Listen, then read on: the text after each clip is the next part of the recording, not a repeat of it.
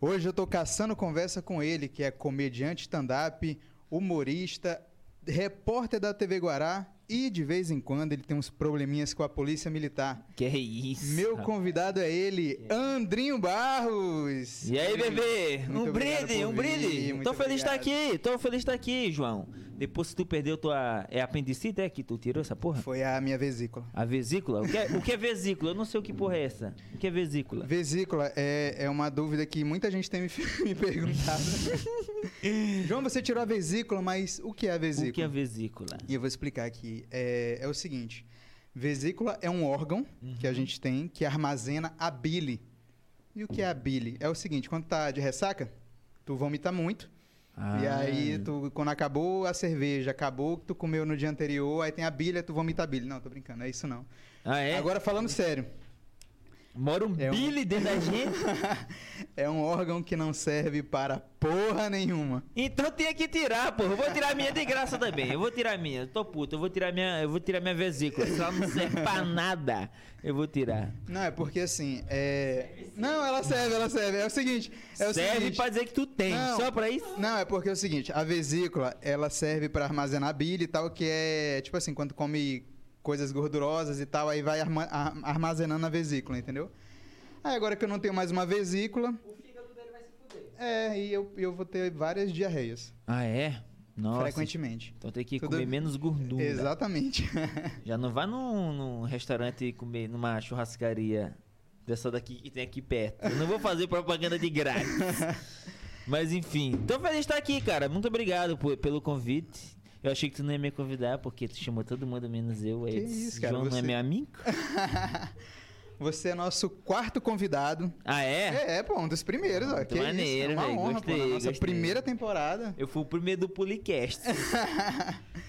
Você é um cara muito importante. Sim. É Andrinho, Andrinho. Andrew Barros. É, Andrew. Aí tem um segundo nome que eu acho uma merda, que eu não sei de onde meus pais tirou essa merda. Como é que é? Hã? Como é que é? Não, esquece essa porra. É, pra segue. esquecer? Pô, depois tu me fala, então. Depois eu te falo. Então, Andrew, é, você é considerado um comediante polêmico, um comediante um pouco ácido. Ácido. E, e antes disso tudo aconteceu, eu queria saber como era o pequeno Andrinho. Ah, pequeno mesmo? Gurizão? Gurizão, É isso? gurizão, gurizão. É minha trajetória? Então tá É. bom. É... Vamos lá, eu sou, sou de Pinheiro, né? Pinheiro City, nasci em Pinheiro, Maranhão. Ah, acho- na minha infância, eu sempre fui um guri que eu, eu, eu tinha minha imaginação fértil, mas não pra comédia. Eu, tipo, eu tinha a porra de um. Era a época de. Vou explicar, entrar no contexto. Eu sou muito fã de Pokémon, da franquia. Sim, Sou todos muito fã nós. da, fã- da franquia Pokémon. Sim, Então, chegou a época que passava Pokémon na Eliana, que era o programa da Eliana, que era de manhã. porra, era bom demais. Pra quem é muito novo, cabaço não vai saber o que a gente tá falando. É. Mas era muito maneiro que tinha aquele biólogo miserável, Sérgio Rangel, Sim, que levava sim. umas iguanas, caralho. Eu digo, nossa, minha irmã, esse maluco é. Antes do Richard, Richard é modinha, caralho. É, é Nutella. É, como é? Sérgio Rangel, que é o caboclo. Raiz, raiz. É, o, o biólogo raiz da TV. Aí eu disse, rapaz. Aí eu, eu, ficava assistindo Pokémon e gostava muito também do Sérgio Rangel. E aí eu disse, rapaz, vou comprar. Um, eu brincava de animalzinho de plástico. Eu tinha os animalzinhos de plástico. Eu tinha leãozinho, eu tinha ursinho, essas paradas. Tudo assim, vaquinha, tudo. Aí eu brincava em cima do muro do quintal da minha casa. Por conta que ah, o banco de lavar roupas ficava assim do lado do tanque, né? Como, Uhum. como o tradicional. E aí eu subia em cima do banco e brincava em cima do muro, porque o muro era de uns tijolos antigão. E aí criava limo. Pra causar acidente, né? Hã? É. Pra causar acidente, pra dona de Aí- casa olhar e falar, meu Deus, esse Aí o que, morreu." eu, o que eu gostava era disso, de brincar lá, porque como criava um limo, já vê aquele limo que é tipo um matinho, parece uma graminha. Sim, sim. Aí eu digo, caralho, isso aqui é muito maneiro. Aí eu ficava brincando com os animais assim, então minha imaginação era fértil. Tinha hora que eu tava. Eu parava assim e eu. A minha vizinha falava assim. "É, dona moça, eu acho que seu filho tem alguma doença. Leva ele pra consulta. Ele fala só. Só que não era, era a minha cabeça pirando. E ele já é um menino de 5 anos de idade, a gente tem que ver Nada. isso aí. Eu brinquei, eu brinquei de carrinho até os 15 anos de idade. É, 15 anos, meus amigos estavam querendo comer buceta. Eu tava querendo brincar de carrinho. É porque eu, eu sempre fui muito retardado nessas questões. Eu fui me relacionar com mulher mesmo de verdade a partir dos 20 anos de idade. Isso por conta que o quartel me forçou a isso. Não que ele disse assim, tu tem que comer gente. Mas é porque eu Não, é comecei a ter uma vida adulta. É, eu comecei a ter uma vida mais adulta. Dizer assim, agora eu sou um cara responsável, tô morando só, eu posso fazer putaria. Mas eu sempre fui um cara que eu deixei muito minha mãe ser, me regrar. De tipo, ela não deixava. Ah, eu- todo mundo da minha idade de 15 anos ia pro carnaval, virava bicho. E eu tava em casa querendo brincar, brincar de Pokémon, essas paradas assim. E minha mãe me via sempre como uma criança. Até hoje ela me vê, eu tenho Tu 30... é filho único, não? Hã? Tu é filho único? Não, é eu e minha irmã, Hum. Andressa. E aí. Sim, sim, enfim. Eu tinha essa imaginação louca da, da, da cabeça e eu sempre fui muito cheio de tiração de onda. Eu, eu, eu, não, eu, não entendo, eu não sei como te explicar isso. Mas a informação vem na minha cabeça e automaticamente ela vira piada e eu disparo. Por isso eu me fodo muito com piada. Porque ela vem assim, ó, e eu. Bum! Pô, eita, sem É tipo- filtro, é- sem é tu- filtro. Tu me dá munição e eu, te, eu atiro. Eita, É por isso que a polícia queria me matar, queria me prender. É Não, a gente vai já faço- falar disso aí, é essa história é maravilhosa. piada que os outros dizem assim, meu Deus, esse cara é escroto, mas não é. Eu sou o Andrinho Barros, um cara maneirinho, só que Gente boa eu demais. faço piadas, lógico que algumas pessoas não vão gostar e outras vão gostar, mas eu como comediante, eu tenho que fazer, eu tenho, meu trabalho é fazer piada. Eu não gosto quando o, o comediante em si, ele é um cara que ele se priva muito para tentar agradar público A ou público B. Eu acho que o comediante, ele tem que falar, ah, fazer piada com que ele acha engraçado. Porque tu, tu trabalha como comediante, não é só tu fazer piada pra pessoas rir. Tu tem que te divertir com essa merda. Sim, Só é engraçado porque tu te diverte. sim, com E certeza. tu te diverte porque tu escreveu aquilo e tu vê pessoas rindo e tu diz, caralho, foi eu que fiz. é muito Isso foda esse que é o sentimento, divertido né? pra gente. É o Eu odeio o comediante que se polda, o comediante que fica, não, não vou falar disso. Pra mim não tem essa merda não, o cara tem que fazer. Vai ter hater, vai ter gente que vai te xingar. E tu tem que saber lidar com essa merda. Sim, faz parte do trabalho é, também, faz né? parte, porra. E Andrinho, mas tu criança, tu... qual- tu lembra qual foi a primeira vez que tu despertou pra comédia? Cara, eu me lembro assim. ah, eu me lembro que no Jardim de. Não, na quarta série, eu tinha um amigo chamado Luan. Hoje ele é até drogadão, doido. Salve, Luan Cracudo. Ah, e aí, Luan Cracudo, um abraço. Uma vez ele foi lá em casa, do nada, meia-noite, me pedir 20 conto, tu acredita? Fumar pedra. Ele, André, André, caralho, esse maluco não existe. ele me presta 20 conto aí, me presta 20 conto. Aí eu dei 20 conto pra ele, pra ele comprar droga. Oh, É um É, exemplo. não, mas é não que eu tô incentivando ele a usar drogas. Mas eu sabia que era pra isso. Ele me disse que era pra ele comer gente, mas eu não acredito. Motel? Não, motel é 30 conto. Não tem pô. Se Eu pagava 60 conto pra me fuder gente lá em Pinheiro. tá louco? Não vem. Sim, mas porra, enfim. e tu pequeno lá com esse Luan. Eu conheci a Luan. Ah, sim. É porque eu vou entrando em vários contextos. Aí esse Luan, ele era, ele era nessa pegada minha, ele era muito palhaço. Então a gente ficava fazendo gracinha pra impressionar duas garotinhas que a gente gostava. Hum, Só que a garota que eu gostava, gostava dele. porra. E a que eu não gostava, que era a que ele gostava, gostava de mim. Olha que loucura. É aquela história, né? É. Eu ainda me lembro das garotas. Rayane, era, uma era Rayane e a outra era Camila. É. Eu gostava da Camila e ele gostava da Rayane. A Rayane gostava de mim e a Camila gostava dele. Aí eu fiquei, não, essa conta não bate. E tinha uma outra pequena que gostava da gente, é, gostava de mim, que o nome dela era Suzane. Só que Suzane tinha um probleminha. Não tem problema citar nome, não, né? Tá falando aí. Não, essa tá? porra acho que já até morreu. Brincadeira. Mas essa Suzane, ela tinha um problema que eu não sei como era a higiene da família dela. Hum, Mas eu tenho certeza que ela não banhava pai pro colégio. ela era catinguenta. Doido. Sou, é tipo assim, porque na minha cabeça, a mulher nem peida. Na minha cabeça. Porque Sim. é um ser tão. É um ser que se cuida tanto. Tão fofo. É, tão- tão, é, é normal tu ver um homem catingando, mas tu vê uma mulher, tu diz, o quê? Mulher catinga? É, Pra ti foi uma informação muito absurda na época. Porque o bicho é cheiroso, né? Ela Sim. passa hidratante, perfume, o caralho. E aí essa garota, é. Aí eu comecei fazendo graça pra impressionar essas garotinhas que eu, essa garotinha que eu gostava. Só que isso é, é assim, essa estratégia só funciona quando é adulto. porque a, a mulher, depois que ela evolui um pouco mental. Porque assim, o que eu acredito é que na adolescência, a garota, ela quer os topzera É, da escola. Ela quer os pra, usar de chaveirinho e dizer assim. É. Olha aí como eu namoro um cara bonito, viu, garotas? É, Ela não verdade. tá cagando se tu trabalha. Eu cansei de ver moleque que já trabalhava desde os 10 anos, que tinha grana pra pagar lanche e pedir pra ficar com as garotas. Elas, não, mulher só gosta de um trabalhador depois da vida adulta. Quer dizer assim, não, eu quero um cara parceiro, eu não quero um cara só bonito. Eu quero um cara que ele seja, no mínimo, um cara maneiro comigo, que ele me respeite e que também seja um trabalhador. Ela não vai querer um cara que é um merda. A não ser que ela já tenha grana pra financiar o cara. Ah, eu quero um cara bonito que seja um merda. Eu financio esse, esse trouxa. Eu pago sacana. É, mas não dizendo que a mulher tem que ser financiada pelo homem. Eu acho que os dois têm que trabalhar. Eu sempre fui dessa, dessa linha de que os dois têm que se ajudar. Eu, eu, eu, que eu digo assim, eu não me vejo de jeito nenhum casando.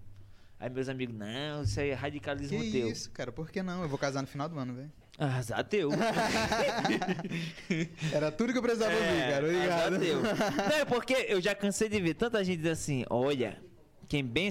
Minha mãe tem um ditado que ela diz assim, ó, quem bem souber que não case. Hum. Eu digo, "E por que é tá com papai? Ela disse, é porque eu tenho que criar vocês.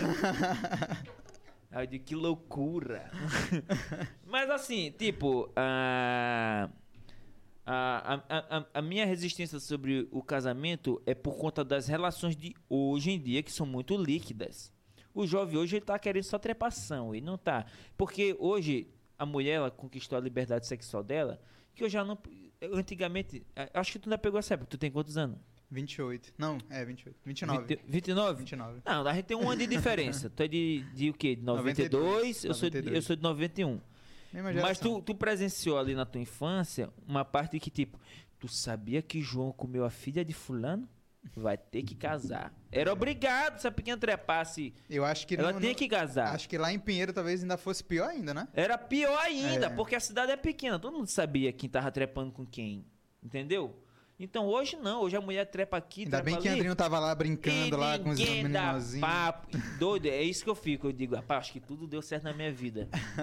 Apesar de ter acontecido, de eu ter, de eu ter começado ter uma vida sexual ativa boa depois dos Boa. 20, mas ficou melhor dos, 20, dos 28 pra cá. Ou seja, tem 28, 29, 30. Tem 3 anos que eu tenho uma vida sexual maravilhosa. Olha aí, galera. Isso é uma ativa. propaganda. Tu é doido, é? Não é, sabe por quê?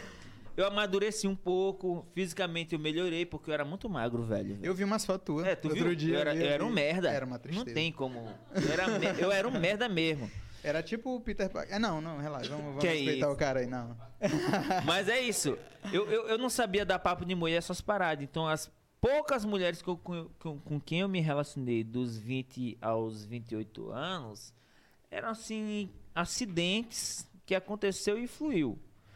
Mas depois que eu comecei a ser um cara mais desinibido, porque antes eu, eu era um cara muito fechado. Acho que até quando o Ingrid me conheceu, a tua, a tua produtora, ela sacava que eu sou um cara muito fechado. Eu não, eu não arreganho o dente pra todo mundo. Hoje eu sou um cara mais aberto, porque eu, eu sou um cara te- da televisão, a gente tem que receber o convidado, aquele negócio e tal.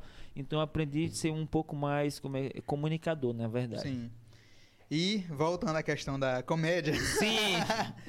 É, tu começou a, a ter interesse por stand-up e tal. Já era uma coisa quando tu já tinha saído de Pinheiro, já tava aqui em São Luís? Não, tu lembra na- como é que foi esse a- primeiro contato? É, o meu. a- é, eu tava contextualizando a questão de Pinheiro, mas a comédia ela, ela se fortaleceu na minha vida quando eu comecei a assistir. Quando eu assisti um filme que me marcou muito, que foi Eu, Eu Mesmo Irene, Eu adoro esse de filme. Jim Carrey. Esse filme esse é filme. perfeito.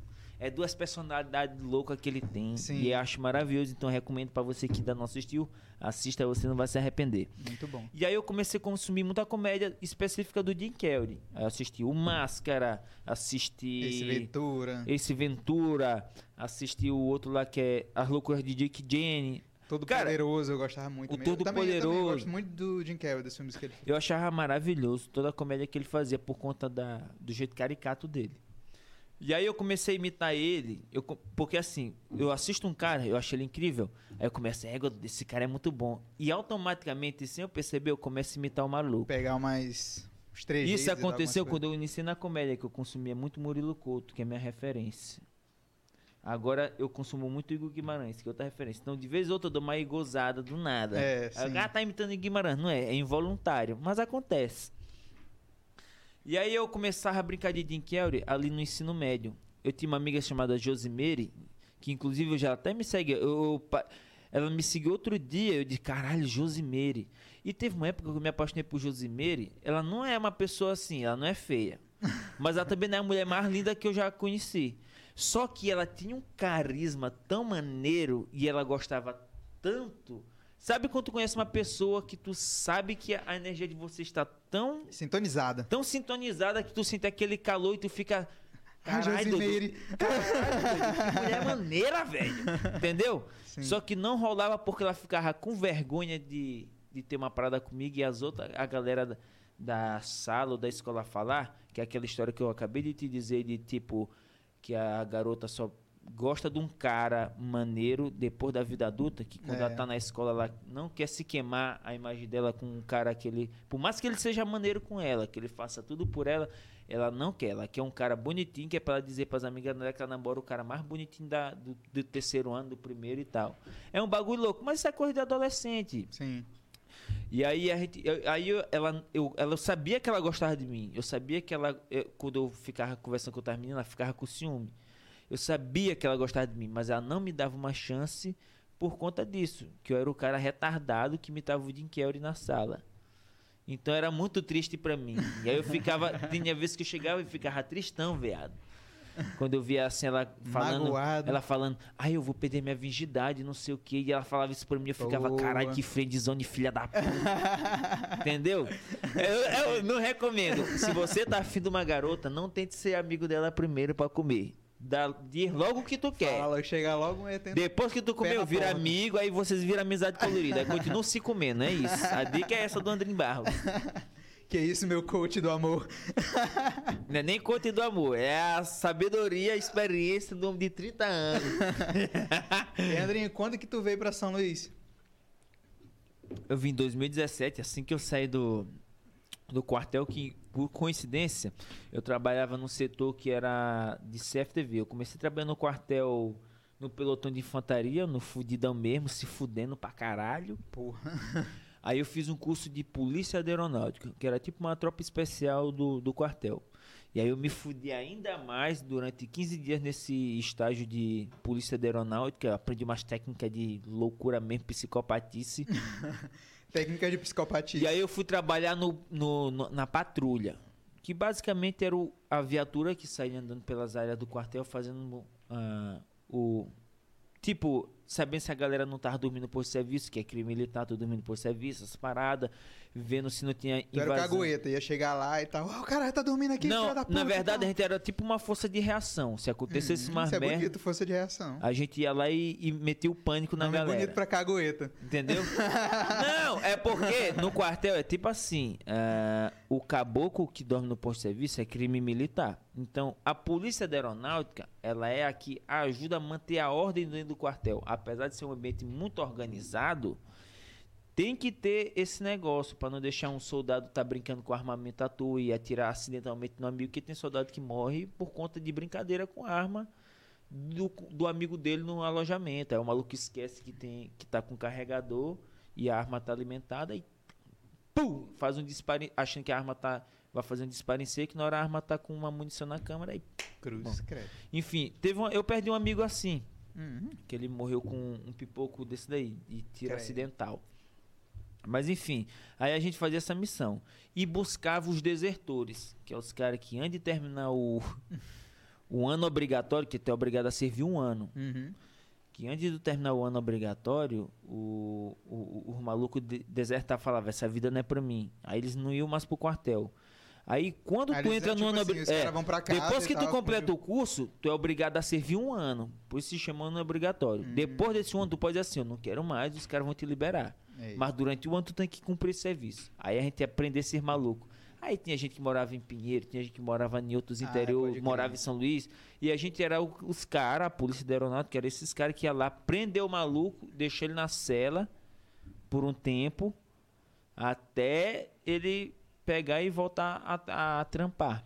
E, Que que caralho, que, cumprir. loucura. É, uma parada bizarra. Aí quando eu tava no quartel, eu comecei a trabalhar no CFTV, que era um se- era um setor lá que era tipo de vigilância de monitoramento de câmera. Então, Uhum. aí já era um trabalho mais maneiro e tal. Aí eu ficava só sentado vendo as câmeras do quartel. Aí durante o Um dia. Big Brother, é, é o Big era, Brother era o ali. Big Brother. É, por incrível que pareça, esse era o apelido do, da sala, era Big Brother. Aí a gente, eu trabalhava durante o dia, como Vote tinha, para eliminar, sargento. é, porque durante o dia, como é muito movimentado, a gente ficava vendo bem focado mesmo. Mas à noite era só o pessoal que tava de serviço. Aí o maluco só se levantava do serviço dele, ia beber água, voltava e Pô, tal. ficava chato. Aí era chato. Era tipo o pay-per-view do Big Brother mesmo. Tem hora que os caras vão dormir, fica só aquela É. aviação e tal. É, tá era tipo ralado. isso. É. Não tinha expediente, era só o quartel e mais nada. E Mas nessa época, nessa época que tu. Aí que entra a comédia. né, Antes de, de- de começar a, a falar da comédia ali Hum. na- nessa parte do quartel, era uma coisa que tu queria, tipo, tu queria seguir carreira, eu queria é, não, ser eu, eu- militar. eu- eu nunca quis servir. Quem, quem me forçou a servir foi meu pai. Não é nem que ele me forçou. Ele, quando eu terminei meus meu ensino médio, eu entrei numa coisa chamada Viva Meu Primeiro Emprego. Hum, eu da. Rosiana. E eu ia com uma camisa chamada assim, ó, Viva Meu Primeiro Emprego. Pra quem olha diz assim, esse é um vagabundo. tá trabalhando porque Rosiana conseguiu. Eu, quando, quando eu. Pode pegar. Quando eu completei 18 anos, chegou aquela parte, né, de se alistar no exército e tal, não sei o quê. Eu morria de medo de servir, cara. Eu morria de medo. Eu tinha, eu tinha medo que, bicho, eu não, não dá. Pra mim não, Não dá. tinha condição. Não tinha condição. E eu era um, um- um- Aos 18 anos, eu era um pequeno im- imenso. Sim. Já pesava lá uns 130 quilos. E aí, eu, eu lembro que eu fui junto com um amigo meu de infância, né? Ele também não queria servir. Porque a gente imaginava assim, bicho, é muito pesado, o exército, não sei o que, gente vai ficar ali um ano e tal, é aquela loucura. A gente não queria. E aí a gente foi junto lá fa- fazer o alistamento, não sei o que. E eles fazem tipo uma lavagem cerebral, que, que no final já tava assim, ó, porra, mas se você. Mas se você. Talvez é só um ano e tal, não sei o quê, porque eles, eles mostram, né, como é e tal. E tu realmente, se o cara já tiver a, a vontade de servir, ele lá ele, ele, Sim. ele tem a certeza e acaba servindo. Mas eu já não queria, desde o começo, não queria e tal. E aí no final o cara lá chegou pra mim e perguntou assim, ó, ô gordinho, antes de entrar numa sala pra ver a questão de, de a parte física e tal, ele falou assim, ô gordinho, tu consegue pelo menos fazer uma barra? aí eu falei, não consigo não, senhor, então nem entra na sala, já tá logo dispensado. Eu, é, porra, Aí tu felizão. felizão. A galera tem esse medo, mas foi um, eu, eu, eu, eu julgo que foi um dos melhores anos da minha vida, porque lá eu aprendi realmente ser homem de verdade. Eu, aprendi Eu acho que faltou isso pra responsabilidade. mim. Eu sou muito. Cara, eu aprendi muita coisa. Eu aprendi, eu aprendi, eu aprendi um pouco, ser um pouco mais firme na, nas minhas decisões, a não peidar ralo numa decisão muito difícil. É, Porque tra- é trabalhar essa parte psicológica tua, até porque tu não vai botar um maluco pra defender um país se ele não tem capacidade física e psicológica pra isso. Primeiro que se teu psicológico fuder, teu corpo não corresponde da maneira que tu queria. Sim. Então a questão mental é muito trabalhada nisso. Mas voltando, eu trabalhava nesse setor de câmera e a Big noite era, era chato pra caralho. E aí um belo dia, eu peguei, eu descobri a porra da senha do Wi-Fi. Eu digo, agora arrombou. eu não vou trabalhar olhando pra essas câmeras aí do nada. Só, olha, só pro, pro vácuo. Porque de dia era divertido, tu via gente que andando assim de uniforme pro lado pro outro, tu via loucura e tal. Aí eu digo, caralho, mas a noite é muito chato. E aí eu peguei a senha do. Eu descobri a senha do Wi-Fi. Que o suboficial anotou no papel lá, que o tenente deu pra ele, e ele não sacou que eu tinha visto. Eu tava na sala dele. E aí eu comecei, eu botei, aí funcionou. Aí eu deixava em off. Eu nunca aguentei pros meus amigos, per não- Sim, lógico, não é besta. E o sinal lá é uma bala. É, Literalmente. Porque, olha, o coronel não economizou. Eu Acho que eu não sei que internet leprosa é aquilo. Acho que é da NASA. Principalmente lá que é uma barra de lançamento. Pensa numa internet veloz, meu amigo. Só que os sites pornô são bloqueados. ah, Como eu sei, eu ia pra alojamento querer bater um punhetão. O dia todo olhando o macho, eu queria bater uma punheta pensando numa tenente, né? E aí eu, eu me lembro que eu comecei a assistir YouTube e tal. Aí eu vi assim, o Whindersson Nunes. Pô, que, quem é esse cara? Aí eu comecei a assistir, caralho, meu irmão, que maluco bom do caralho. Aí eu comecei a consumir ele, consumir ele. Do nada o YouTube me recomendou Tiago Ventura Pipa. Aí eu. Caralho, meu irmão! Que maluco mais bizarro ainda! Explodiu tua cabeça nessa hora. Aí do nada me recomendou Murilo Couto. Aí eu, caralho! Aí do nada recomendou Marcela Leal, Segredos da Comédia Stand-Up. Aí eu, caralho, essa mulher tá ensinando como fazer isso daí que esses malucos estão fazendo? Eu digo, mentira. Não é Eu nada. quero aprender. Aí eu comecei. Primeiro eu comecei fazendo um vídeo do estilo Whindersson Nunes. Sim. Eu até apaguei do meu canal do YouTube por vergonha alheia. Que isso, mano. Porra. Aí eu fazia. Deixar eu- pra eu- tu olhar, sentir a Aí, vergonha. pior que eu fiz, e a galera disse assim, caralho, muito bom. Só que eu depois eu olhei assim, caralho, não. você Tá... Era, o... Mas- era aquela época que todo mundo fez vídeo pro YouTube igual o Whindersson. É, era referência Tinha da dancinha. tananana. Aí do nada tu falava, é, não sei o que. Aí falava as mesmas gírias que ele, essas paradas. Eu digo, não, isso daí é falso. Isso daí não sou eu, caralho. época. Não é o Andrinho Barros. Uhum. Que vocês merecem. Aí quando eu vi o Segredos. É, era seg... Eu acho que era Segredos da Comédia Stand-Up. Eu, não- eu não sei se eu tô confundindo com o nome do livro do Léo Lins, mas era alguma Mas era coisa- um vídeo expli- é, Era da ensinando- Marcela Leal, Sim. comediante stand-up, que fez, gravou até aquela novela Pérola Negra também. Grande novela que não faço ideia. Era muito bom, né? Não, tu não assistia, não? Não. Nossa, tem uma música do Paulo Ricardo que eu acho maravilhosa. Ela dói no coração da gente. É aquela. Ô, caralho, não é dois, não. É. Enfim, pau no cu do Paulo. Gostava dele no RPM. Mas Sim, vamos lá. tu viu os vídeos e tal, aí chegou na Marcela Aí Leal. ela tava. Aí era, ela tava entrevistando uns comediantes. Igor Guimarães ainda nem era estourado. O Léo Lins não era estourado. Ninguém. Era, era início da, do estouro da comédia stand-up. Eu, eu peguei o início de quando o Thiago Ventura fez a comédia stand-up alavancar de novo. Sim. Aí que eu descobri que antes de Danilo Gentili ser apresentador, ele era comediante stand-up, que eu não sabia. Aí eu, ah, rapaz. Tudo faz sentido. Agora tá fazendo. Rapaz, por que, que esse maluco é tão bom e, tá... e eu nunca vi ele fazer porra nenhuma? Mas esse maluco já fazia stand-up. Sim. Eu não sacava. Aí eu digo, ah, aí eles começaram a dar referência. Só que eu peguei esse início quando foi o Thiago Ventura que ele, ele levou a comédia stand-up de novo pra cima. Que foi com esse texto da pipa. Eu, caralho, doido, esse, olha os trejeitos que esse maluco faz. E eu só me lembrando das paradas na rua lá de casa, eu empinando papagaio, essas paradas. Eu digo, caralho, É doido. porque esse vídeo ele viralizou muito por causa da identificação, né? Viralizou muito por conta da identificação. Eu digo, eu quero fazer isso. Eu, Na mesma hora, tu olhou e falou, Aí eu caralho, eu quero fazer que o isso. cara tá assim, não, pô, eu sempre fui engraçado. Eu não sabia transformar essa graça em técnica pra fazer a parada funcionar. Ah, eu, eu não sei quem foi o comediante. Aí eles disseram, ó, tem comediante que nasce engraçado e sabe fazer. E tem comediante que não é engraçado, mas aprende a fazer, como é o caso do Léo Lins. Aí eu fui pesquisar, é, realmente, o Léo Lins já tinha escrito o primeiro livro, né, não tinha feito nem o segundo. Aí eu, caralho, doido. Aí foi que eu comecei a estudar comédia stand-up, consumir, consumir, consumir, consumir. Aí eu disse, será que tem comédia stand-up no Maranhão? Eu digo, não, Maranhão, não tem comédia. Será? Aí eu pesquisei, aí tinha lá, primeiro campeonato de comédia stand-up com Genésio Rosado. Aí eu, caralho, tem essa merda aqui, eu Chegou sabia. já? Eu digo, não, eu tenho que fazer isso. Isso, tu lembra o ano que era? 2015? Cara, 2016, 15 por aí. Porque quando eu saí em 2017, já fazia um ano que eu tava estudando comédia. Hum, entendi. Então foi o ano que eu me dediquei total. Mas tu já, já, tava, já tava planejado assim, tipo, quando eu sair do exército, eu vou. Não, quando eu saí eu disse assim, eu vou, eu vou dar um jeito de trabalhar, arranjar outro trampo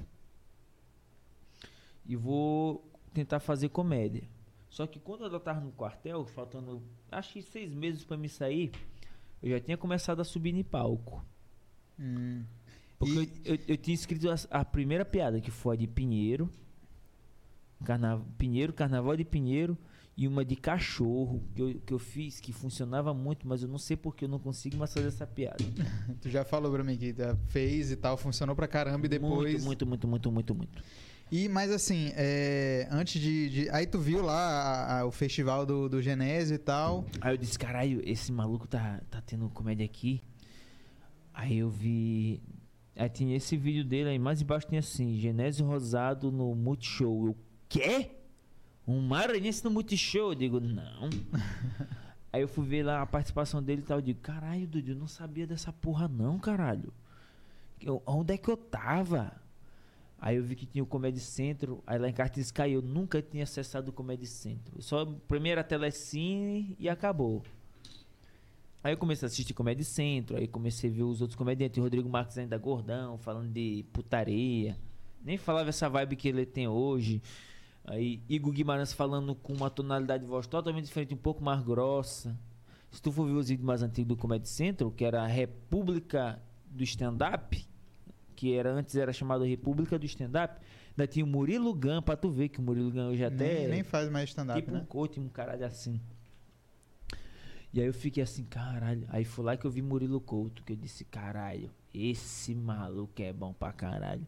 Que a piada era sobre ele. A, a, eu acho que era o avô dele dizer assim: Não, tá só eu, tu e não sei quem, que era um espírito. que o avô dele via espírito. Aí ele fazia assim: Caralho, desse maluco é muito bom. Aí eu comecei a acessar os canal de, o canal dele e comecei a a comédia dele. Foi aí que eu peguei a referência do Murilo. Aí eu comecei a baixar show de comédia stand-up brasileira que eu achava na internet. Eu baixava, botava num pendrive, eu baixava no quartel que a internet era uma bala. era uma, uma bala. Eu botava no pendrive e assistia o final de semana todo no meu quarto. Aí o primeiro que eu assisti foi o de Danilo Gentili. Depois eu assisti um do Rafinha Bastos, que era feito no. O dele e o de Danilo foi feito lá no Comedians. Esses aí que eu assisti. Aí depois eu assisti um gringo, que era do de. Como é o nome do velho, cara? Que estuprou um monte de velha, um monte de mulher. É um. É o. É o tem, tem vários. Não, tô brincando, não tem não. vários. Mas ele tem um velho específico. Tem o Luiz C.K. que Não, ele- não ele- você que batia punheta pra pequena. Eu é tô o, mais da- o das É antigas? o que comia a gente, é, o pretão lá. Ah. É um Esqueci o pretão, dele, pretão bom pra o nome dele, caralho. Mas ele é foda, eu sei quem Mas é. tu sabe quem eu é? sei quem é. Ô caralho, eu não posso esquecer o nome desse gênio. Esse maluco é muito gênio. Boy, eu baixei o show dele. Adivinha quantas horas é? Duas horas de show. Duas horas e quarenta e poucos minutos. Quase Aí. três horas. O miserável sentado, sentado na cadeira, falando. Maluco, o maluco sentado fez um show de duas horas. Doido, só piada desgraçada com punch forte. Não tinha uma piada ruim. Hoje em dia. Pode assistir. Eu assisti legendado. Eu digo, caralho. Eu quero consumir comédia gringa. e aí eu, aí eu conheci Dave. Conheci Chris Tucker. Aí eu, caralho, Chris Tucker pra mim fazia era todo hora do Rush. Da hora do Rush, é. comédia stand-up. É aí que engraçado, ele né? foi chamado para isso. Mas é engraçado que a gente às vezes se pega procurando, né, stand-up É. internacional e tal. Do nada a gente olha uns caras que faz filme e a gente, caralho, esse cara faz stand-up. Por exemplo, quando eu vi que o Kevin Hart era, era comediante stand-up, eu fiquei, caralho, o Kevin Hart faz filme pra porra aí, comediante stand-up.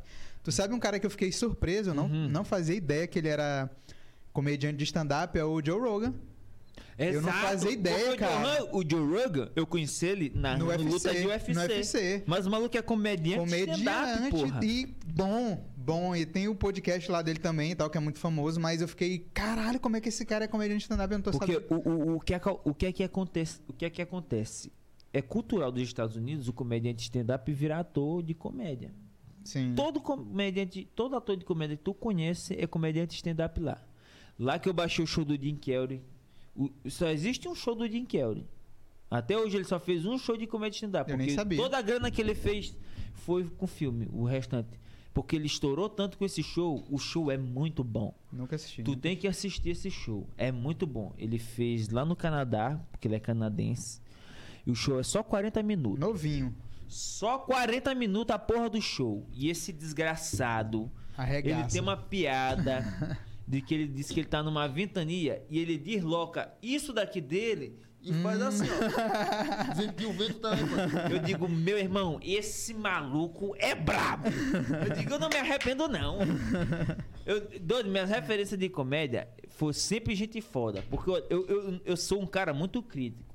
Se eu vejo que tua piada não tá boa, eu não vou chegar e te dizer assim, eu não gostei dessa piada. Eu- se tu chegar e disser assim, Andrinho, o que tu achou? Eu vou dizer, ó, eu acho que ela tem como melhorar. Ou então eu vou dizer, mata que essa piada é uma merda.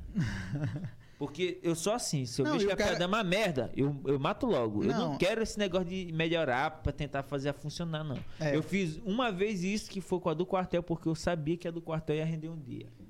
Mas eu acho que é bom a pessoa também ter essa, essa, essa mente aberta pra ouvir as críticas, né? Porque tem gente que fica Exatamente. doída, né? Ah!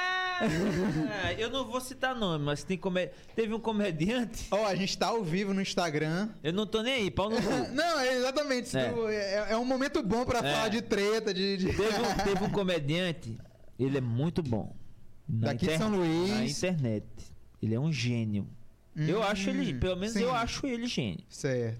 Daqui de São Luís. Daqui de São Luís. Certo. Só que, ele organizou, só que ele organizou a porra de um show com a maior estrutura que eu já vi. Ele só não fez melhor, Aqui São Luís. ele só não fez melhor que o Quatro Amigos. Ele só não fez melhor que o Quatro Amigos. Mas a estrutura dele foi do caralho. Eu- e a princípio eu disse assim, boy, deixa eu te explicar uma coisa. Tu veio da tua terra pra cá pra aprender a fazer comédia stand-up. Tu subiu duas vezes no, teu, no palco lá porque tu levou um outro comediante daqui pra apresentar contigo lá. E aí tu fez seis meses com nós, aí tu ficou puto porque um outro comediante era tipo o começou um negócio de eu fazer eu comecei como eu sou mestre de cerimônia no sketch eu fazia fritada com os comediantes quando eles iam mal Uhum. E o público gostou Ó, só pra contextualizar pra quem não sabe, quem não conhece, o é. Sketch, é. o Sketch é um projeto da, da Advice que a gente leva comediantes pra testar piada e, e as pessoas que têm interesse de começar na comédia também vão lá pra pra apresentar seus textos e tal. E o Andrinho, ele é mestre de cerimônias, ou seja, ele é um cara que ele eu aqueço pra a galera plateia, explica lá, bota a galera na. dá uma direcionada no que vai acontecer, né? E aí vai chamando os comediantes. Aí quando os Sim. caras iam mal, tu fazia a fritada, que é piadas. É, eu fazia piada com o maluco. Eu sacaneava o maluco que foi mal. Que era um jeito de fazer render a merda que ele deixou pra mim. Que a plateia esfriou. Porque fica aí eu, mesmo aí eu, né? se eu fazer uma piada esculhambando o cara, a, a galera. Ei! Aí, Aí o já próximo se volta. dava bem. Sim, não é não? sim, ou seja. É estratégia. Porque eu não sei, mas eu já nasci um gênio. Eu não, eu não consigo entender, eu não consigo entender. Mas enfim. E aí eu. Aí eu fi- comecei a fazer essas fritadas. E foi, uma, foi um site assim do nada. Eu disse, sou, vou fazer uma fritada agora só pra esse miserável criar vergonha na cara dele. Ele foi mal na apresentação dele. aí- Um não, um moleque foi mal. Aí eu fiz uma fritada com esse moleque. Na verdade, sabe quem foi esse moleque que eu fiz a fritada? O primeirinho que eu fiz foi DK. Ah, menino DK. Que eu disse assim, aí, do na... boy, era na bumba, eu tava aqui e tal, aí DK fez, foi malzão, malzão, malzão. Aí DK saiu, valeu pessoal, muito obrigado. Ele me deu o microfone tristão. Aí eu olhei assim pro lado, tinha um diabo de um bom ar em cima de uma prateleira. Peguei o boy, eu disse, "Tss, tá aqui DK, pra tirar o cheiro dessa merda que tu fez aqui. A galera!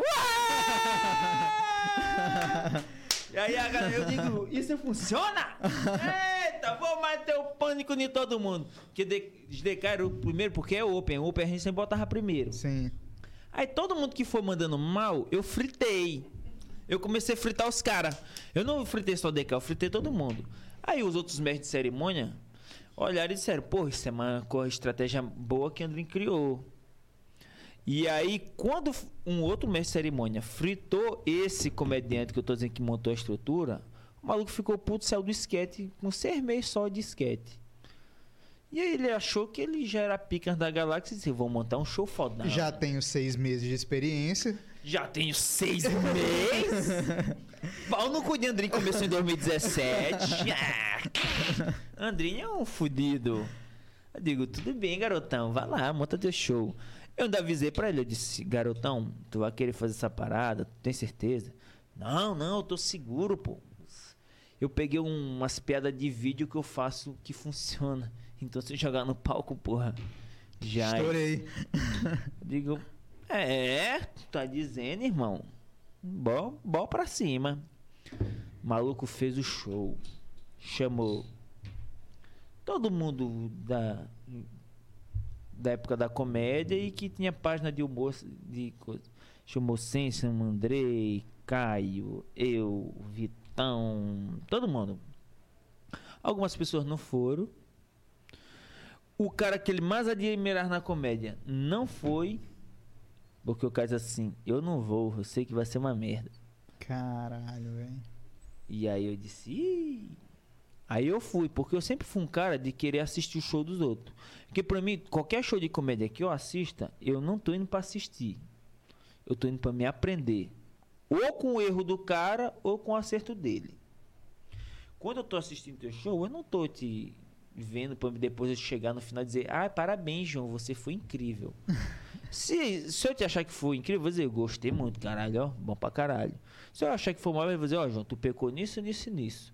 Aí vai da tua cabeça dizer assim, rapaz, eu vou ouvir Andrinho, que já tem mais tempo do que eu, ou eu vou ignorar porque eu me acho mais foda do que ele. E eu tô cagando porque tu vai achar de mim. Eu não tô nem aí. Eu vou te dar minha opinião. Aí o que acontece? O maluco estruturou um show do caralho, luzes e o caralho, canal pro YouTube, a desgraça, vendeu ingresso porque ele tinha uma influência muito boa, ele tem na verdade. E aí o que me doeu foi saber que teve várias pessoas, ele alugou um teatro bom pra caralho. Várias pessoas que compraram aquele ingresso foram assistir, viu é, literalmente uma cintina de piada ali. Porque, meu amigo, nada entrou naquela porra. A não ser uma piada dele, que era de segurança. O resto foi. Sabe aquele show que parece que não acaba? Que tu diz, "É, não já deu três horas? Era só uma hora de show? Era tipo isso. Caralho. E aí eu fui sincero pra esse maluco. Eu falei pra ele: Disse, eu acho o show uma merda. Aí ele ficou puto comigo. É, tu não deveria dizer isso. Eu fiz isso pra provar pros meus pais que eu conseguiria viver disso. E aí tu me desmotivou e não sei o que. Eu digo, meu amigo, eu não vou te dizer que o show é bom, que o show tava uma merda. Aí uma vez eu convidei ele até pro meu programa, ele não foi. Ele disse que não, que tu fala que meu show foi uma merda, não sei o que. Se fosse uma merda, hoje eu não tava tão bombado como eu tô hoje. Eu digo, meu amigo, tu é muito bom na internet. Tu nunca desmereci teu trampo na internet. Mas no palco, tu não é bom. Isso quer dizer que tu não vai ser bom? Não, caralho. Quer dizer que tu pode evoluir, mas tu tem que Sim. ser sensato contigo mesmo, João. Pelo amor de Deus, não é? Sim, com certeza. com Porra, certeza. quando eu sei que eu tô sendo merda, que eu digo assim, essa pedra não presta, porra, meu irmão, eu aceito a crítica do maluco. Rapaz, Andrinho, eu te acho merda. Tem gente que tá no meio da comédia que não simpatiza com minha cara, eu tô cagando. Eu já fiz o meu, eu faço o meu. Eu tô seguindo meu trampo. Eu não tenho que ter aprovação de filho da puta nenhum. Agora, se tem um maluco que ele é mais experiente do que eu, ele me dá um toque, eu vou abraçar. Sim. Eu vou ficar puto se o toque for de- um toque que me ofende? Vou! Porque eu sou humano, caralho. Eu tenho emoção, eu não sou um robô. Mas depois eu fico fermentando essa merda na minha cabeça. Se tu chegar, tu que começou na comédia recentemente, tu chegar pra mim e dizer assim: Andrinho, não gosto do teu texto. Acho que tu é um pau no cu. É, porque tem, tem a diferença entre Eu vou uma dizer, crítica construtiva e uma ofensa, né? Pois é, eu vou dizer assim, caralho, doido. Por que que João me acha um pau no cu? Eu vou ficar fermentando isso. No momento eu vou ficar, ah, que se foda. Mas eu, aquilo vai chegar em mim, de certa forma, eu vou fermentar aquela merda. E aí eu vou tentar não ser mais um pau no cu na tua visão. Mas não para te agradar. É porque tu é um, querendo ou não, por mais que tu seja um comediante, tu é um público. Se tu me lançou essa crítica, é porque tu me assistiu. Tu não deixa de ser um público. Sim. Então o cara tem que ter essa visão, pô, tem que saber. Do- é, o que falta é o cara ser sensato. Eu acho que o ego do artista é o que mais prejudica ele hoje nessa porra desse cenário da gente. Daqui de São Luís. É. Todo mundo tem ego, aí o maluco ganha um seguidor ali, aí fica. Ai, fica enchendo o saco. Ah, tomar no cu, meu irmão. E Andrinho, tu lembra é, como foi a primeira vez tu, que tu subiu no palco e tal. Como é que foi? Quando, tu falou do, do, do Genésio, tu viu lá o, o- Sim. a parada do Genésio, tu participou desse evento ou não? Já era um evento que tinha acontecido, depois foi Não, de novo? a, a primeira vez que eu subi no palco, eu tinha visto Vitor Lima, Thiago Riode e um menino que era até lá de Pinheiro, o nome dele é Paulo. Eles Grande estavam- Paulo. Eles estavam indo fazer um. Eles estavam indo fazer um show lá no. no. no num auditório que chamava o Cinema de Pinheiro, que passava filme de DVD que já tinha saído do cinema. é interior, atrasado. Então eles tinham alugado essa porra desse auditório pra fazer show lá. Aí eu digo, é, vai ter comédia de stand-up aqui. Aí eu mandei uma mensagem, se não me engano, foi pro Vitor Lima. Eu disse, mano, eu quero uma oportunidade de subir no palco e tal. Que eu já sacava como era negócio de fazer open. Tu ainda tava no quartel ou não? Tava. Aí ele disse, não, beleza, vá, vá lá. Aí eu escrevi minha primeira piada que foi de Pinheiro. Disse, pá, vou testar, que se foda.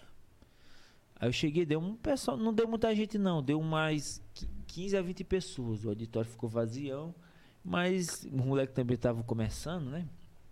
E eu não sacava que ele estava começando, pra mim ele já era um profissionalzão.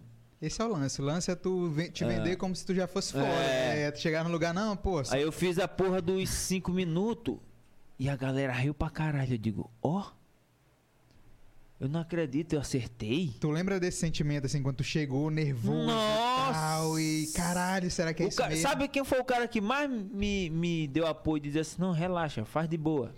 Foi o moleque que hoje ele é barbeiro e ele é um barbeiro muito conceituado aqui em São Luís, o Eltenis. Grande Weltonis. Ele, não- ele não começou na conheço. comédia stand-up, só que ele era muito É mesmo, ruim, não sabia? conheço, ele era muito cara. ruim de comédia stand-up. Só que ele era um cara tão massa, eu- e eu, servia com ele. Ah, pode crer. Entendeu? E eu não sabia que ele fazia comédia stand-up, eu servia com ele. Eu, cara, esse maluco é, é bacana, Mas velho. nesse dia ele foi só pra assistir ou ele queria se apresentar também? Hã? Esse, esse cara, ele queria se Não, ele apresentar? foi se apresentar, Ah, ele era crer. desse grupo. Ah, entendi, entendi, entendi. Ele era desse grupo que era Vitor Lima, Thiago Riode, ele e esse Paulo, que eu tô te dizendo que era de Pinheiro. Ah, entendi, entendi. Aí eu mandei benzão. Aí quando eu fui fazer a segunda vez. Que tu falou, pô, se eu estourei no Eu primeiro... disse, meu amigo, pelo amor de Deus, hein? Nasci pra isso. Cuidado que o Jim Kelly de Pinheiro tá chegando, hein? Cuidado que o Jim Kelly de Pinheiro tá chegando. Aí eu disse, eu, eu- o Jim Kelly de Pinheiro tá chegando. Aí eu disse assim, eu vou fazer um Open agora em São Luís. É o meu momento. Eu ainda morava em Pinheiro, não tinha apartamento aqui porra nenhuma. Aí eu peguei, pesquisei show em São Luís, aí tinha lá Ted Mac, show no Quatrack, no restaurante Baião de Dois. Eu digo, meu primo, aí eu cheguei pro Vitor Lima, eu vi que ele tinha, Vitor Lima tinha foto com ele, eu disse, Vitor Lima, como eu faço pra fazer um open no show desse cara? Vitor Lima disse, ah, eu vou participar do cast, se tu quiser eu te falo com ele. Falou aí Vitor Lima, não, o cara é incrível, Ted, ele fez a galera lá em Pinheiro rir pra caralho e tal, ele arrancou muita risada boa, aplauso e... ca- Aí Ted, não, bora lá, bora, bora, bora dar uma chance, bora dar uma chance. Minha amiga, eu fui. Na cabeça do Andrinho, piada de Pinheiro não funciona aqui, meu. Eu disse, eu vou fazer piada de Super Mario World. Tu não, fez o, tu não fez o mesmo texto do primeiro. Eu não fiz o, o mesmo texto. Eu tava Oh, confiante. Eu digo, é. "Yes, sou foda. Nasci pra isso. Meu amigo, pensa em cinco minutos de água que parece que eu tava banhando em açude. Nesse dia, era o primeiro dia que Ted ia apresentar o show lá. Que se o cara gostasse do, do restaurante, ele assim: agora tu vai ter a noite aqui. Adivinha quem fez ele perder a noite? Ora, se não foi o menino Andrew. Meu amigo, tu Porra. sabe o que é tu fazer um artista conceituado perder uma casa Caralho. e cagar o show de todo mundo porque eu baixei a vibe de todo mundo? Eu baixei a vibe de todo mundo que tava ali. Caralho, todo mundo. Sabe por que eu fui fazer piada de Super Mario? E o público era só gente velha, amiga dele, que ele chamou pra assistir. Inclusive Magno da Bomba disse que tava lá e disse assim: doido, quando eu te olhei, eu tava com raiva, eu tava com vontade desse moleque, é um lixo. e hoje Magno é doido por mim. Ele disse: caralho, é muito bom, amigo, é muito bom. Eu digo, Magno, são, são coisas que eu não consigo explicar. Mas enfim, eu fiz o show uma merda. Aí Ted Vitor, pelo amor de Deus, tu não me disse que o cara era bom, Vitor. Mas Ted, aconteceu? ele mandou incrível lá em Pinheiro. Ele fez umas piadas de Pinheiro. Ele perguntou: o que tu não fez piada de Pinheiro? Eu disse: não, aqui não funciona. Ninguém conhece Pinheiro. Ele: que ninguém não conhece Pinheiro, desgraça! Tu é doido, miserável. O, o, o cara, o Ludovicense quer ir pro carnaval de Pinheiro. Ele não quer, desgraça. Aí começou a me xingar e o cara, aí, cara, que desgranha, que vacilo meu.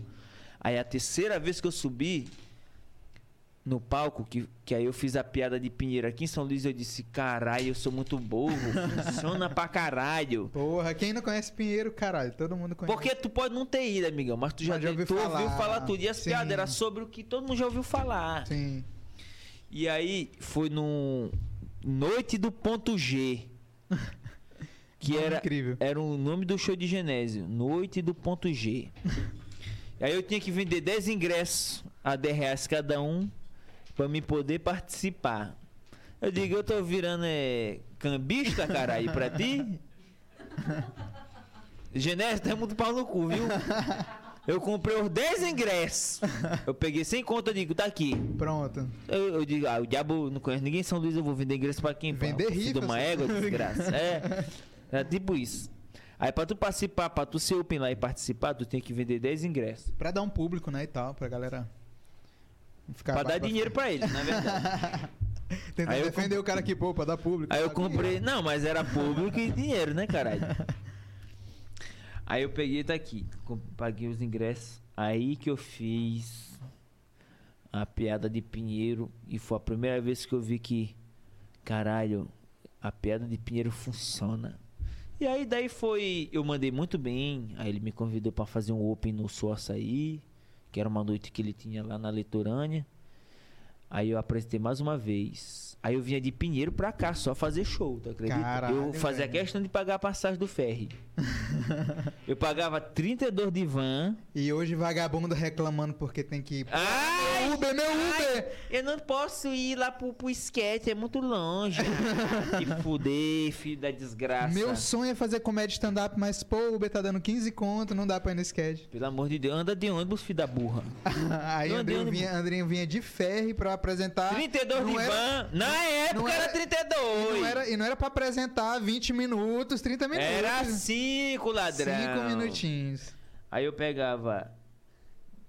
Como é que se diz? 32 de van, 8 de ferry e mais o, o carrinho, que é pra casa da minha namorada que morava na Vila Embratel. Olha aí, ó, o rolê. Da Vila Embratel eu pagava o táxi de lá pra litorânea. É. Era muito 40 papel. E o cara disse que não, é porque ele era amigo da família dela. Eu digo, ô desgraça! Paguei sabe que tu paga 80 conto de Uber pai. De... Não era nem Uber que tinha, de táxi pra ir e voltar. Pra Vila Embratel, da Litorânea pra Vila Embratel. E minha namorada na época, meu Deus, que vergonha, meu Deus, eu não sei. Achando que eu ia mandar mal. Aí a primeira vez que eu. A segunda vez que eu subi no só açaí, que foi valendo, sem receber nada, só valendo mesmo, pra fazer 10 minutos. Eu meti pinheiro e um texto de cachorro que eu tinha. Nossa, viado, estourei. o dono do bar disse: Pra mim, tu foi o melhor da noite. Traz ele de novo. A Genésio, o quê? Traz ele de novo, o cara é bom. Aí começou a me levar. Aí tu já pensava só no ferry, Aí o homem, van, o homem só táxi. evoluindo, o homem só evoluindo. O que eu escrevia funcionava, Ingrid. Não adiantava. O que o homem escrevia dava certo. Eu digo, rapaz, olha aqui, ó. Arrasta pra cima. Quer aprender, arrasta pra cima. Estourei, estourei. Estourei. Amigão, o que eu escrevia dava certo. Porque eu aprendi a dinâmica do bar. Quem aprende a fazer comédia de bar, meu amigo, em qualquer desgraceira que ele entrar, ele, ele dá certo. Porque tu, tu, tu briga pela atenção do garçom que tá anotando pedido e a pessoa tá mais olhando pro garçom do que pra ti. Olha, é, a gente já vai falar também um pouquinho de São Paulo, da- experiência que eu teve lá e tal. Mas eu fui em São Paulo ano passado, final do ano, que Sim. era justamente só pra ir em bares de comédia, pra entender a dinâmica, né? Sim. Pra tentar trazer um pouco isso pra São Luís, pelo menos pra alguns bares, pra conversar com o dono e explicar um pouquinho a dinâmica. Mas a principal, é, a, principal dificuldade de se apresentar num bar é justamente isso, que tu tá aqui tentando prender a atenção da plateia e o cara tá afim de. Aí o cara tá chamando o garçom, aí o garçom passa na tua frente, fica É bem na tua desgraça, frente, É uma desgraça. ele fica na tua frente. E aí, aí, aí às vezes tem suco, aí tem zoada de suco, aí tem zoada de não sei o que, e é, E é tipo assim, ó, eu já, eu já vi, eu já vi ac- acontecendo o seguinte, tu tá aqui no palco, contando tua piada, e aí a, a, a- cliente tá tentando pedir uma cerveja meia hora, aí ela fala assim, ó, Andrinho, Andrinho, chama o garçom, o garçom aí pra mim. Tu aqui, ó, contando a piada, tá na hora do punch, tu, aí, hã?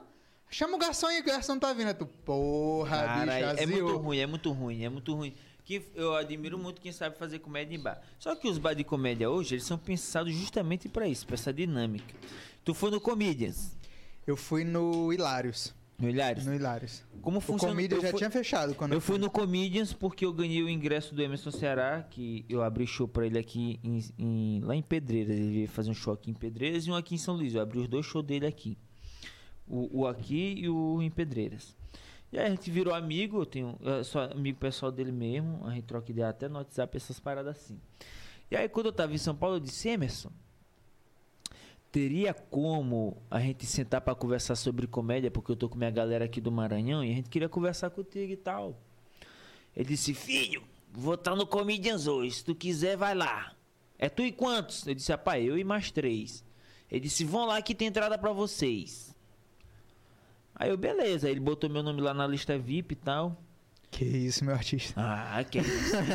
Artista pesado a gente. É, o negócio é isso, é fazer contatos. Aí ele, ele me elogiou muito pelo meu texto do quartel, ele gostou muito, foi o que ele mais gostou. É, a- e, e a cara dele. Aí eu disse, beleza. Aí eu fui, entrei lá no, no Comedians e tal, aí a gente sentou na mesa, pediu um, um, um baldinho de cerveja e tal, e assisti o show nesse dia. Era ele, Igor Guimarães, ele, Igor Guimarães, Diogo Portugal e Jordan Matheus.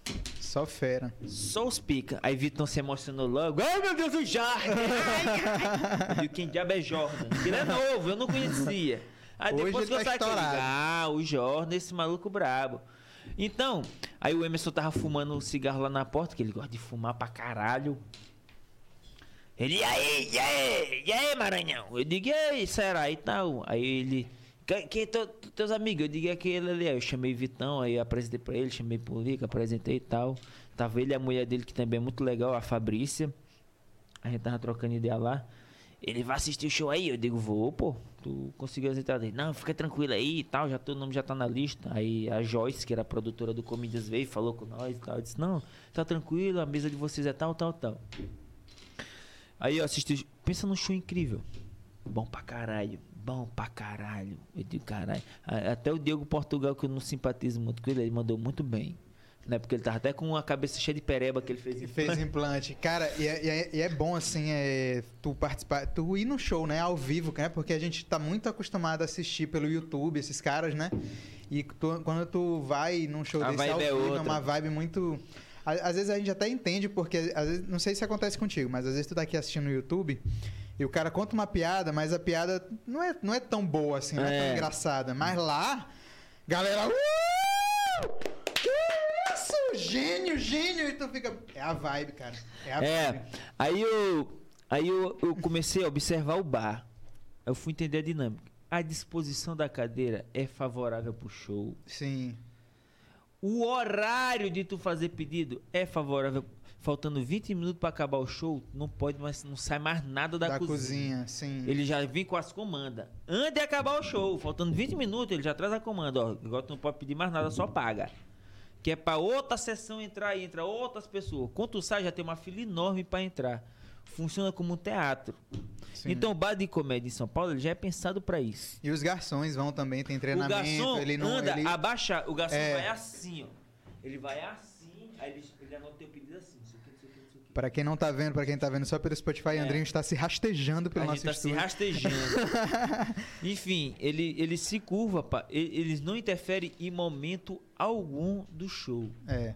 Não interfere, não tem nada que tira a tua atenção. Fica tudo escuro, o teto é mais baixo, que é pro, pra acústica ficar melhor. É tudo planejado, irmão. Sim. Tudo planejado. É muito bom. Não é igual alguns lugares que tentam fazer é, comédia aqui, porque às vezes o cara, ele, ele é, é, a pago- é pagode, A é pagode, lado do palco. é pagode é sábado e stand-up domingo, saca?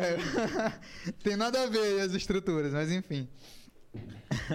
Aí outro cara que também me deu ingresso pro show dele foi o Igor Guimarães.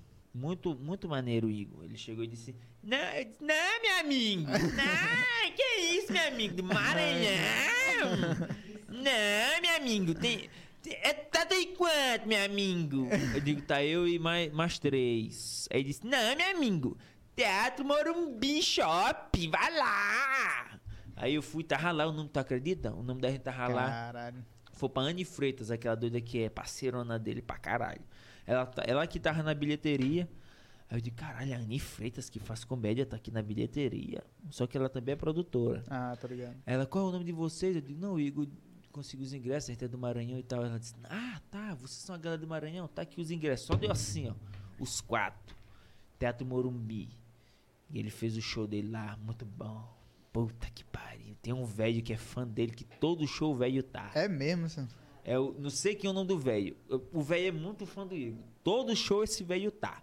E esse velho é rico, então esse velho patrocina muito o show dele. Hum, legal. Eu, caralho, que coisa incrível, Tô doido velho. pra arranjar um velho desse aqui em São Luís, não arranja. Porra, não. Mas enfim, aí eu fui nesse show, aí um que a gente, o único que a gente pagou, pagou mesmo pra assistir, foi o do Nordestano, que foi lá no O Pico Comedy, que é do Luiz França. Sim. Mas tu acredita que depois de lá a gente foi beber cerveja assim, ó, com o Luiz França aqui, a mulher dele e mais outro, Bubis e Barros, tinha, eram os três comediantes, eu me esqueci quem era outro comediante. Aquela naturalidade assim, parece que a gente já se conhecia um tempão. E o Luiz França, como é no Maranhão? A mulher dele, eu já fui no Maranhão. Eu digo, é mesmo? Aí o moleque do Piauí querendo se meter, dizer que ele sabia mais do que nós. Eu digo, "Tira sai daí, desgraçado. que é o moleque que trabalha com o Edson Nunes, o Robson Nunes. Robson Nunes, sim. Muito maneiro esse maluco, eu achei ele maneiro também. Tava ele, tava um outro moleque lá, o Bruno, o Bruno não sei quem também, que é amigo. Eu sei quem é esse. É um cara que tem um Cabeludo, cabe... barbudo, é, é. Sim, sim, tô ligado. E cara, a gente Vocês se conversa- apresentaram lá também, não foi? Se apresen- A gente se apresentou, a gente se apresentou na, na noite do Juliano Gaspar, que é um comediante aí bom, muito bom também. E eu achei que ele não tava botando fim na nossa cara. Nós- Como é que- como é que foi- como é que foi essa experiência em São Paulo? Nós destruímos o elenco dele. Aí ele. Eu digo aí, pau no teu cu, meu amigo. Tá do Maranhão. Ele, você não sou open porra nenhuma. Eu digo, não, que me disseram que quando eu chegasse aqui eu tinha que ser open. Eu digo que eu era open. Porque lá os caras fazendo show todo, todo dia praticamente, né? Então Agora aqui... o dia mais incrível, sabe qual foi? Qual? Foi o dia que disseram assim. É, porra, acabou o show aqui no Clube do Minhoca. Você não quer vir pra cá beber cerveja? Eu digo, quê? beber cerveja que os incrível! Bora! Pegamos o Uber, era pertinho, que a gente se alojou no centro mesmo. Amigão, Patrick Maia enrolando o baseado dele. Nil Agra batendo bateria. Vitão filmando. Eu sou fã do Nil Agra. Todo emocionado. Que gordo emocionado do caralho. E eu fui E jogar aqui- videogame com fogo aqui, ó. Na minha. Na, na, na, Na o cachorro do Patrick aqui, ó. No E- meu colo, eu E jogando tô aqui videogame fingindo costume aqui de Eu boa.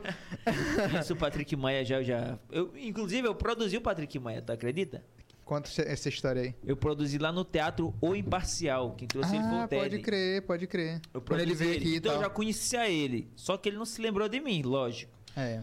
Aí depois que eu disse, não, eu produzi um show teu lá no Maranhão junto com o Ted e tal e tal. Eles, ah, maneiro, velho e tal. Aí ele, fica à vontade aí e tal. Aí eu comecei a jogar o videogame dele. que tem essa parte do Clube do Minhoca, que é onde rola o blues, é a parte de cima. O palco é na parte de baixo. O negócio do bagulho. Então a parte de cima, depois do show, os comediantes ficam lá tirando panca. Aí tava a, a mulher do Robson Nunes, que é a, aquela pretona bonita, linda aquela mulher. Tava a mulher do Nil Agra, a galera pirando, mas a gente foi por conta mesmo de Dandara, tu acredita? Sim. Dandara que desenrolou a, é, a amizade com elas. Parece que foi com a mulher do Nil Agra, foi isso? É isso? É. Aí elas chamaram a gente pra lá, eu digo, bora! Como não? Aí a gente foi, muito maneiro, velho. Como é que foi a experiência de se apresentar em São Paulo? Tu acha que Cara, eu achei que as piadas não funcionariam. tu falou de coisas Apesar de eu e tal? saber que era. Não, era. é, minhas piadas eram universais. Eu sempre escrevi. Depois que eu entendi uma coisa, eu disse assim, eu vou escrever para eu vou, disse, eu vou escrever para nível nacional. Eu não gosto de escrever nível regional. Porque até porque hoje em dia a gente pensa em em botar no YouTube e tal, então é complicado de tu botar uma coisa muito específica. Tipo, se tu for botar um corte teu no TikTok, tu tem que botar uma parada a nível nacional. O TikTok, É. o TikTok hoje ele é uma plataforma que te cresce muito mais rápido e até que o YouTube. Sim. Então eu acho que se tu crescer no TikTok, tu consegue crescer no YouTube, tu consegue crescer no Instagram, porque a galera diz, ah, eu quero consumir as outras redes sociais desse maluco. Então pra mim o melhor, e hoje o TikTok tu pode botar até 3 minutos de vídeo, porra, puta que pariu, meu irmão. Tu faz sucesso.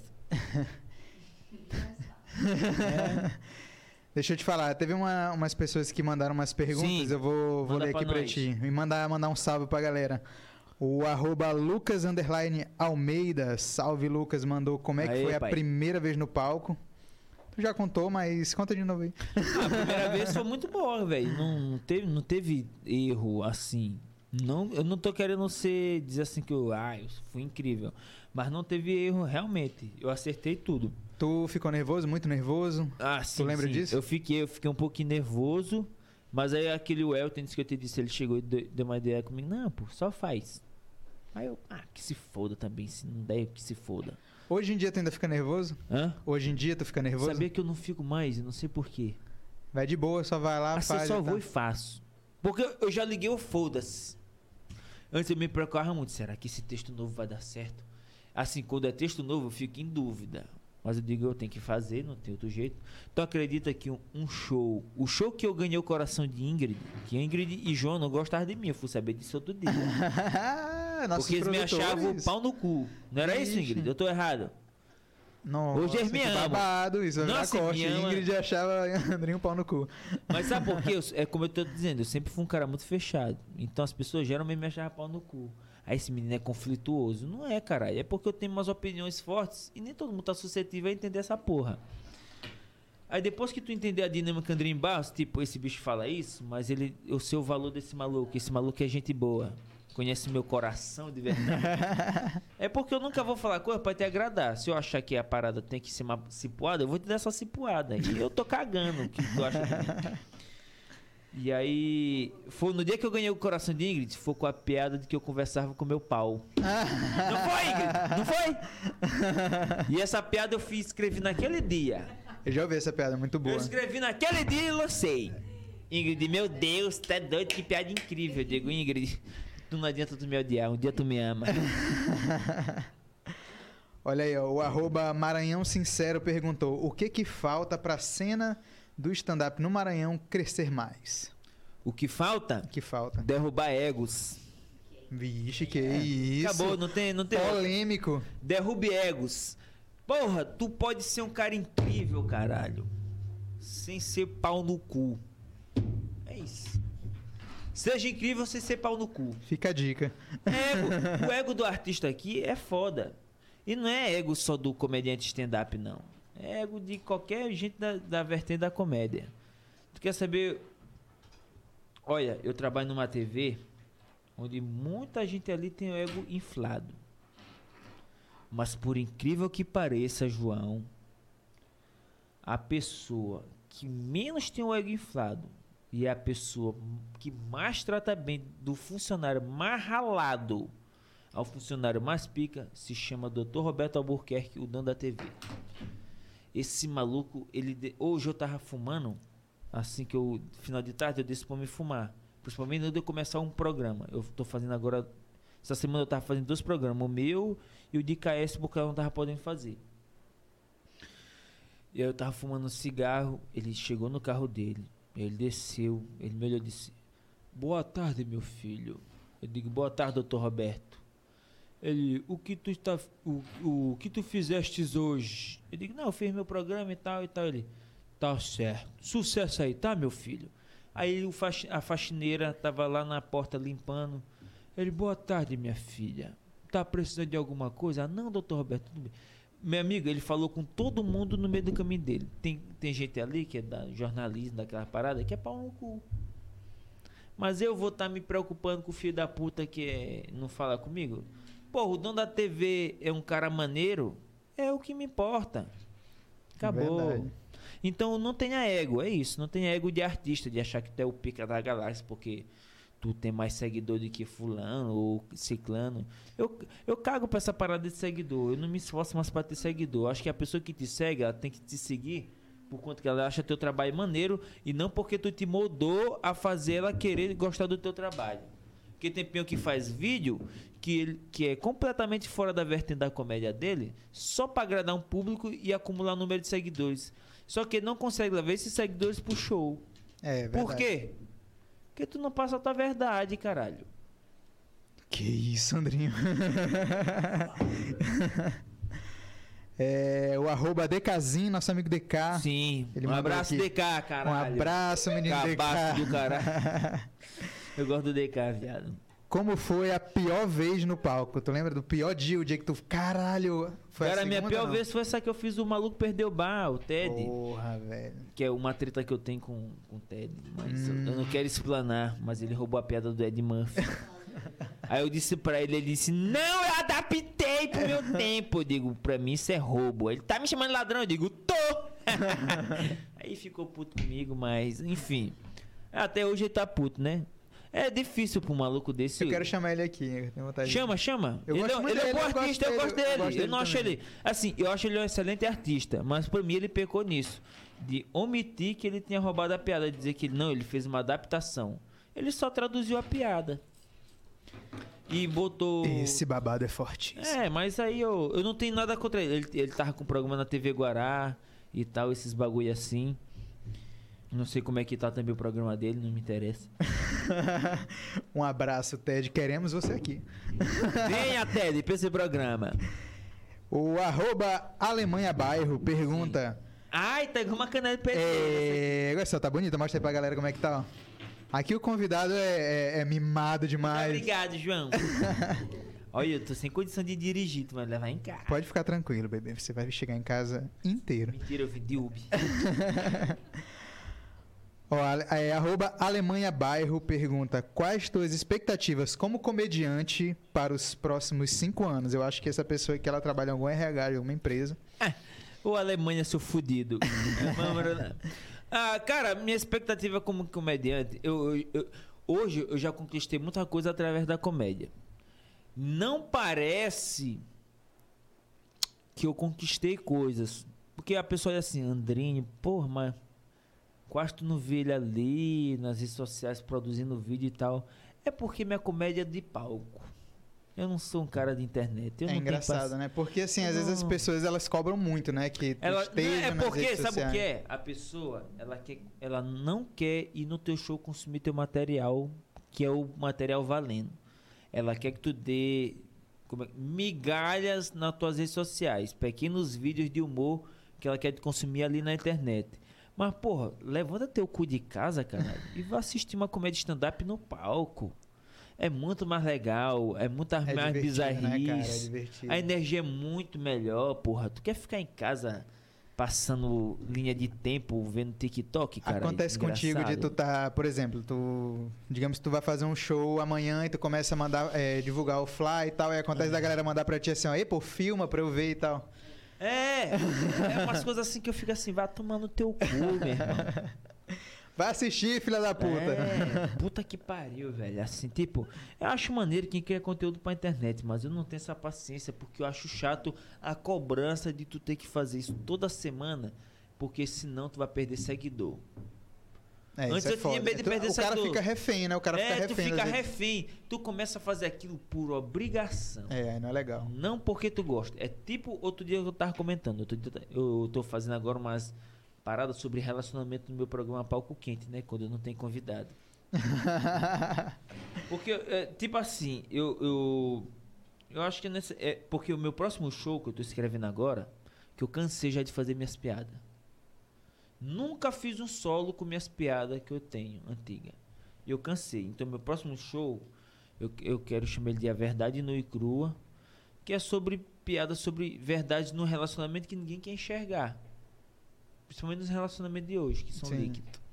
Então, eu já, eu já escrevi uma boa parte de material, mas é um show que eu quero ele modelar muito, porque ele é umas piadas também muito ácida e muito polêmica. Tu acha, tu acha que, é, só voltando à pergunta aqui da Alemanha Bairro, Hum.